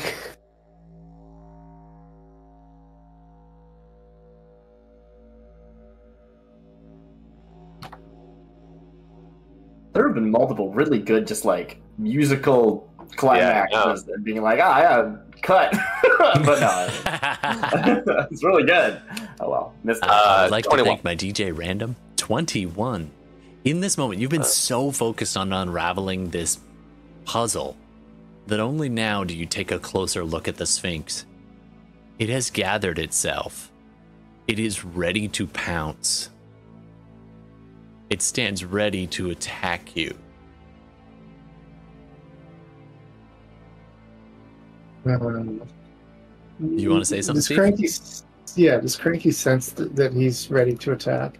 Oh, yeah. I feel like with a hand on him he would. So he just kind of pushes a little, not like to hurt, but just to like, okay, feel me more.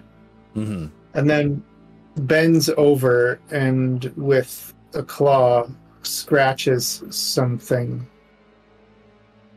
in on the uh, kind of In in the the, dust. dust. and debris. Yeah, writes All- something. All right. Cranky's being Um, cranky right now. But Rook, this Sphinx appears. You're maybe three, four feet away from this fourth doorway. And the Sphinx appears to await your choice. You've got options. You can choose neither. You can take a life, you can give a life, or you can choose both. What do you want to do? Ah, this is rough because it's like You can ask questions. You don't have to like leave. yeah, You don't have yeah. to. Like, like I I think I noticed the hostility, right? And he's he's not like I think what he'll say to the to this to the Sphinx is like, I sense you don't like this choice, and I want you to know I'm not here to seek power. Not here to seek glory. I'm just here to free my friends. So if you can tell me that this door won't help me with that, if you can explain yourself, then we don't have to be at odds over this. That door leads below. To the That Dark door Oracle. Is the same one the Dark Oracle once chose. You already smell of him. A little piece left behind by an accident far above. But down here, should you choose, you might free him. You might become him. Or you might sidestep him entirely and let your friends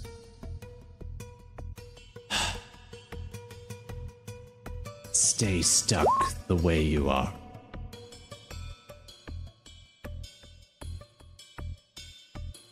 If you I choose no. both, Sorry, that is the way. That the one we refer to as the Dark Oracle. That is the way to follow in his footsteps. And in that moment, out of the corner of your eye, you see Angel kind of pause, look at Cranky, look at the ground, and then begin to like puzzle something out. And he takes out like kind of oh, that I had a stick. And he tries drawing in the dirt and none of the dirt's moving. He's like, "Gosh, oh, this is so. Uh, can't touch anyone. Can't touch anything. Worst part about being dead."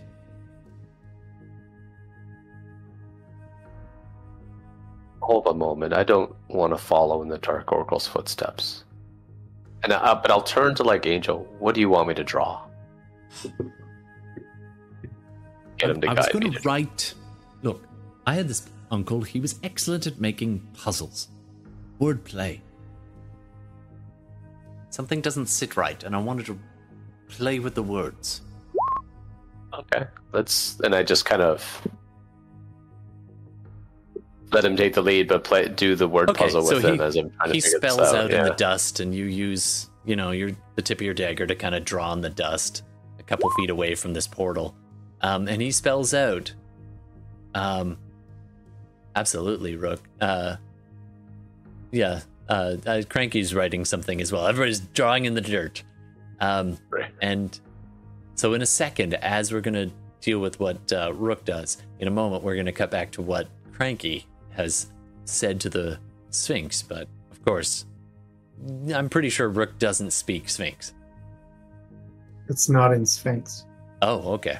Okay, well, we'll we'll cut back to that in just one second. Actually, you know what? Let's do it now. Cranky, what have you written in the dirt? If you wish to share, what do you want to talk about?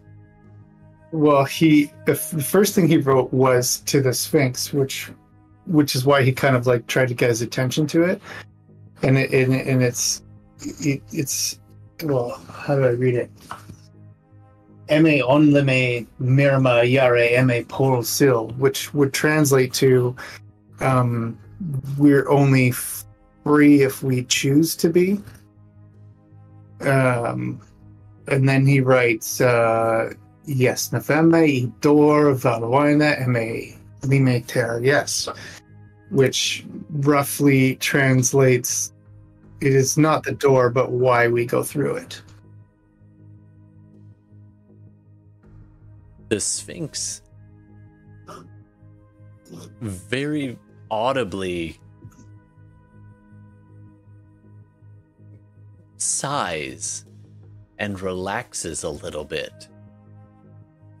Only a little, but turns towards Cranky with a, a look and says, You must forgive me. For I'm used to being the smartest and wisest in the room. Old habits. You are indeed a very wise bear.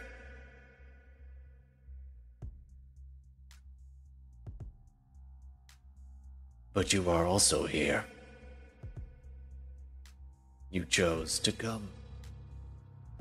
And you must choose as well. There are four doors.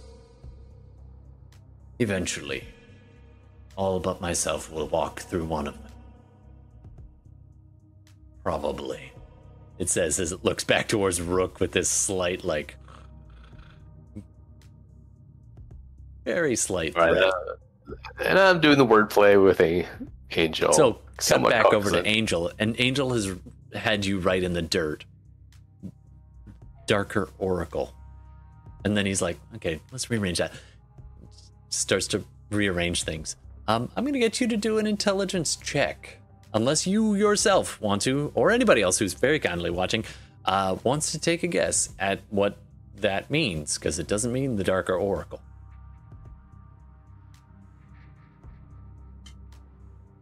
Uh, So investigation is Fanatic is, like, right. rarely used accurately, but like this is actually an investigation check, right? Like that is actually what the things. I mean, feel free to like puzzle it out yourself. First, yeah, you can use investigation for sure. You Or should be allowed to add the yourself. prof. Yeah, you shouldn't have to Okay. just do a flat roll. uh, I'm gonna roll the. Yes. I would I would agree to that.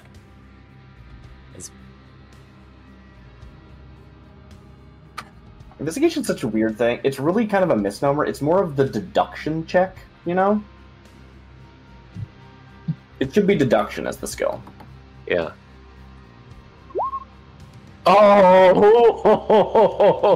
Oh! There it is! You- There it is. There it is. 25. Nat 20. Had to get one 20. last nat 20 before the game ends. Had to make it one last Nat 20 before the game ends. And you flick the letters back and forth, and your mind jumbles them fast, and then all of a sudden it clicks into place. Now, I'm curious has anyone actually figured this out yet? I wasn't really focused Yeah, that's on okay. that. I know it's an anagram. No, no, no, that's all good.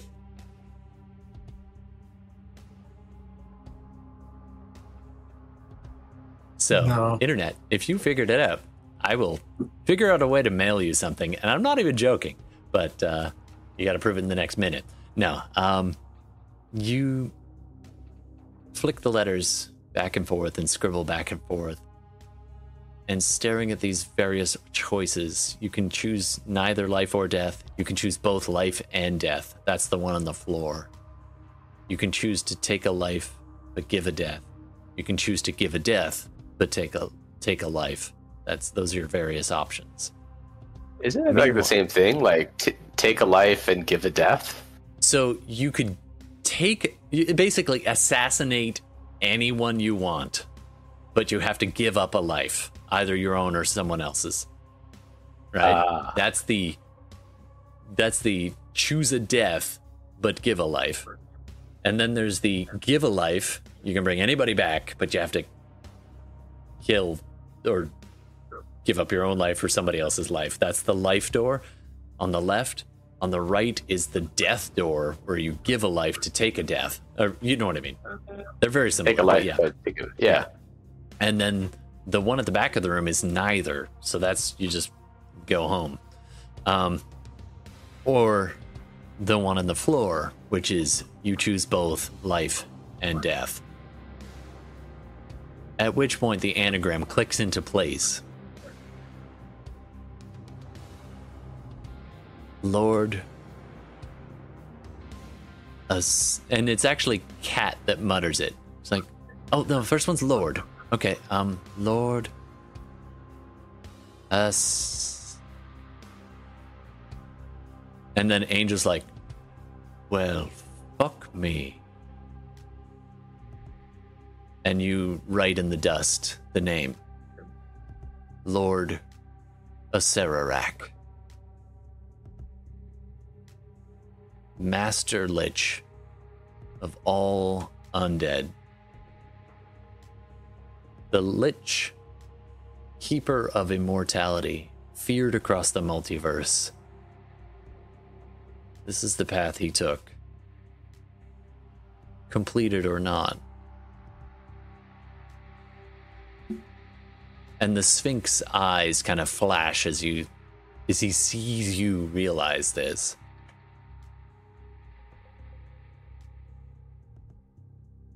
And now you know the path you take. Or could. And now you know why I must never allow you or it to be free in this world. A piece of it.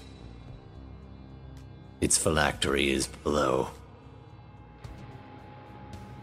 Contained within the now broken crystals.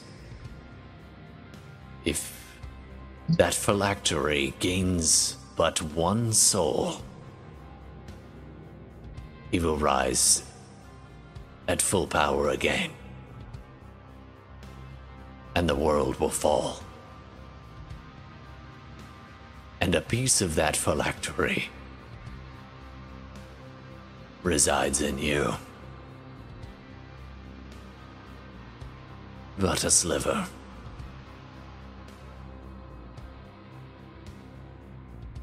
What is your. And then uh, the Sphinx l- kind of flicks its eyes back to Cranky. And it almost says begrudgingly What is your intention? Not that. That's not my intention. Follow in that footstep. My intention is as I said it. Just want my friends to be free. the souls that have been bound to me. I want them released. Then you wish to give life. But the payment is death. And it motions towards the door on your immediate left. Yeah, the orange one. Mm-hmm. You may give them life.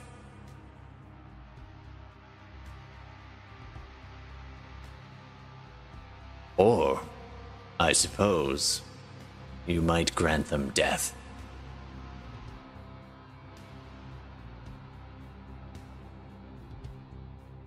Or perhaps they, like you, are now tethered to this place. And you may all have to carry on. And it motions towards the neither door at the back. It is possible. Oh, okay. It didn't say a life, it said life. It Might be plural. Rook is actually like gonna talk with the others. He's almost like, "Do you guys really want it? Do you guys want life? Do you guys want death? Do you want to just carry on?" Like, I actually want. He wants to hear from Cat and Angel, and the others. Like, there's a whole bunch of them, right? Like that. Yeah. It's mainly So those now a two, but there's village. like, The remains There's of a village. Undertow It's like, hey, guys, literally appears in the room do you around want? Do you. you all want to live? You want to die and be free? You want to just carry I- on and I don't know.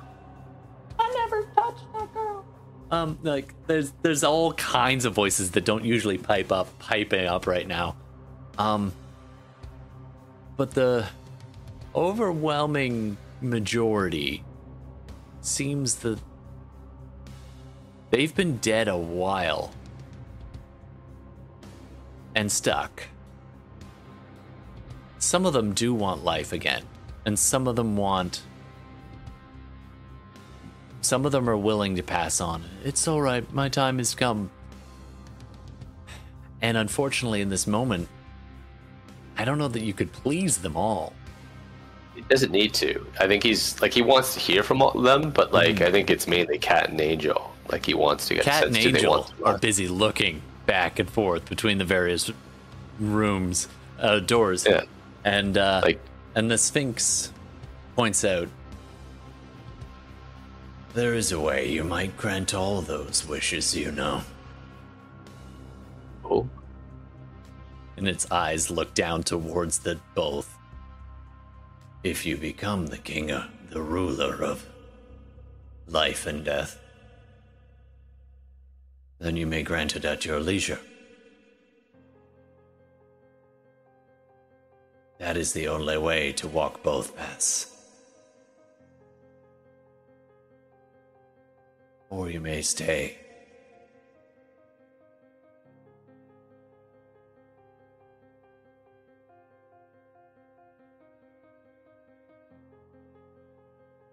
No, I think I know what choice I'm gonna make.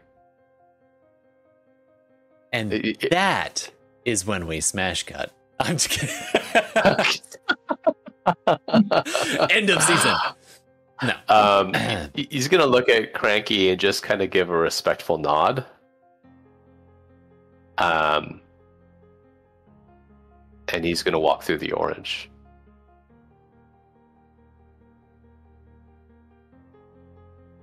And as he's approaching it, he'll just turn back at the Sphinx and just give him a just a nod. Farewell.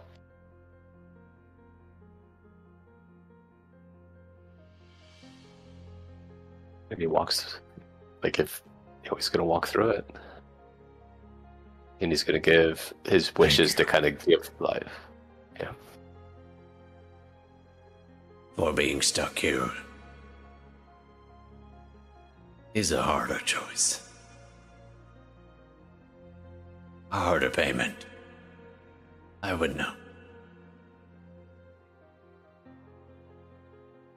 And at that moment, you can see that the, the cord, while I said it was longer on the Sphinx, it could get to the doors, but it could never actually go through them.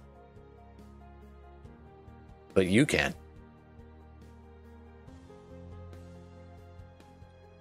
Rook steps through the door that can give a life while taking another. Cranky. Which door do you want to choose?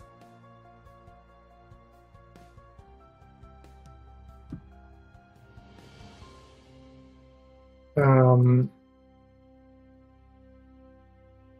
Just so to be Rook is gone now. Yeah, and that's going to be resolved in just a moment. You can go out the neither door and basically go home. You can try to usurp Lord Acererak himself, or you can assassinate somebody, or you can bring somebody back. Who do you want? um, assassinate Lord Acererak himself. I kind of get the impression that Rook was like wanting to go on his own. Um, you know, so he's only going to follow him like a homeless puppy for so long. Um, he's felt like he's done something useful with uh, calming the Sphinx down a little bit. So he's going to go back through the neither door. You step through, and in a moment, you're back on the outcroppings overlooking Tazvarel. The city is half devastation. There are a handful of dragons flying, dragons flying above, the remains of a shattered giant tree, many dead bodies, but some living remain there to pick up the pieces. And you're in what was once the remains of the undertow. And you pick up your halberd and you walk on to what comes next. Rook. What lives? Any of the voices that, like Angel and Cat, he he feels like their lives were robbed of them unfairly. So those that like want, he's gonna give their lives, and if he can, and then in exchange, he'll give his life. Now, normally, it would be one for one. However, unless you brought fodder with you, in which case you could feed other lives in at your choice and force that to happen. But you did not choose that. You chose the noble path. But there's an ace up your sleeve. You're undead. Of sorts. You're already trapped between. You've lived and died and lived again and died again many times now.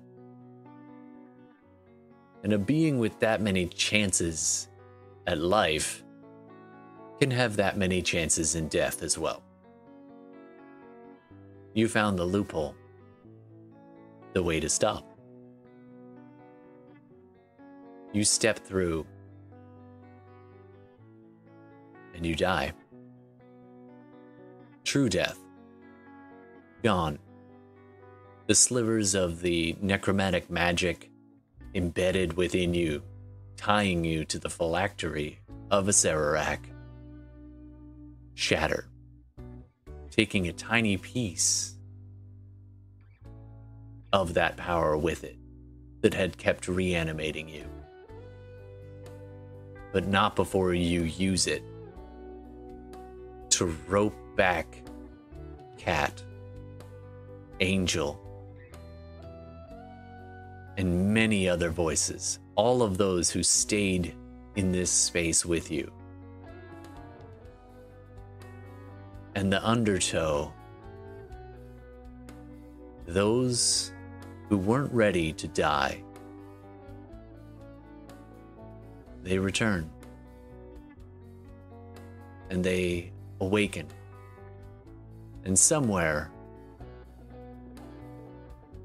Rook knows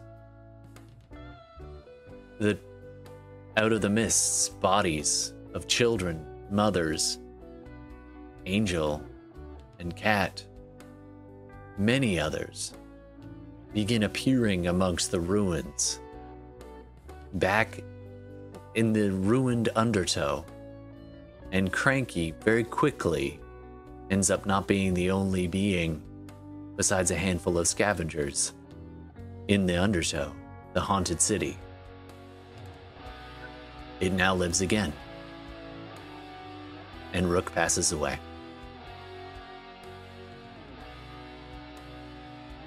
And that is where we're going to fade out. Zooming out over the city by the sea, smoke rising above. And this chapter is now finished. Thanks, everybody. I appreciate you hanging in there an extra hour 10. And um, I appreciate all of the, the, the inputs everybody's done. Thank you so much. Yeah. Um, I do need a name for tonight's episode. Likely the last of this campaign. I mean, it's the choice, right? Where's Like, it's gotta be. Yeah, that's fair. All right. Clutch. Everyone All right, here made a choice. Everybody made a choice. That's true. It is absolutely true. A great, great outros, everyone. It's, it's I, I love seeing people like outro their characters. It's something that's really easy to never do, depending on how campaigns end. You know what I mean? And it's gonna be some of the most like poignant roleplay you ever do. It's really cool. It's interesting. I, I wasn't sure what people were going to choose. I, I honestly, I was like, are they going to go on a hunt? What, like, what's going on? Yeah, voice and the choice. Nice. Voices and choices. I like that. All right. And it, um, well, thanks very much, everybody. Uh, we're going to play another game at some point. Hopefully, maybe even as early as next week. brought to you by the choice. Brought to you by. Oh, it, it faded away on me. I didn't see that. Uh, Just gotta open it. Or I'll put it in the other chat. Thank you. Um, but yeah, so thanks for very much, and thank you, listeners. And we'll be back in a week or two with some more games, a new game, one-offs, or a new campaign. I don't know. We'll figure it out. Join us next uh, Tuesday or the one after for figuring that out. And um, again, it's always a joy to play with everybody here. So thanks so much, and uh, we'll see you again soon. Cheers. Have a good night. Good night.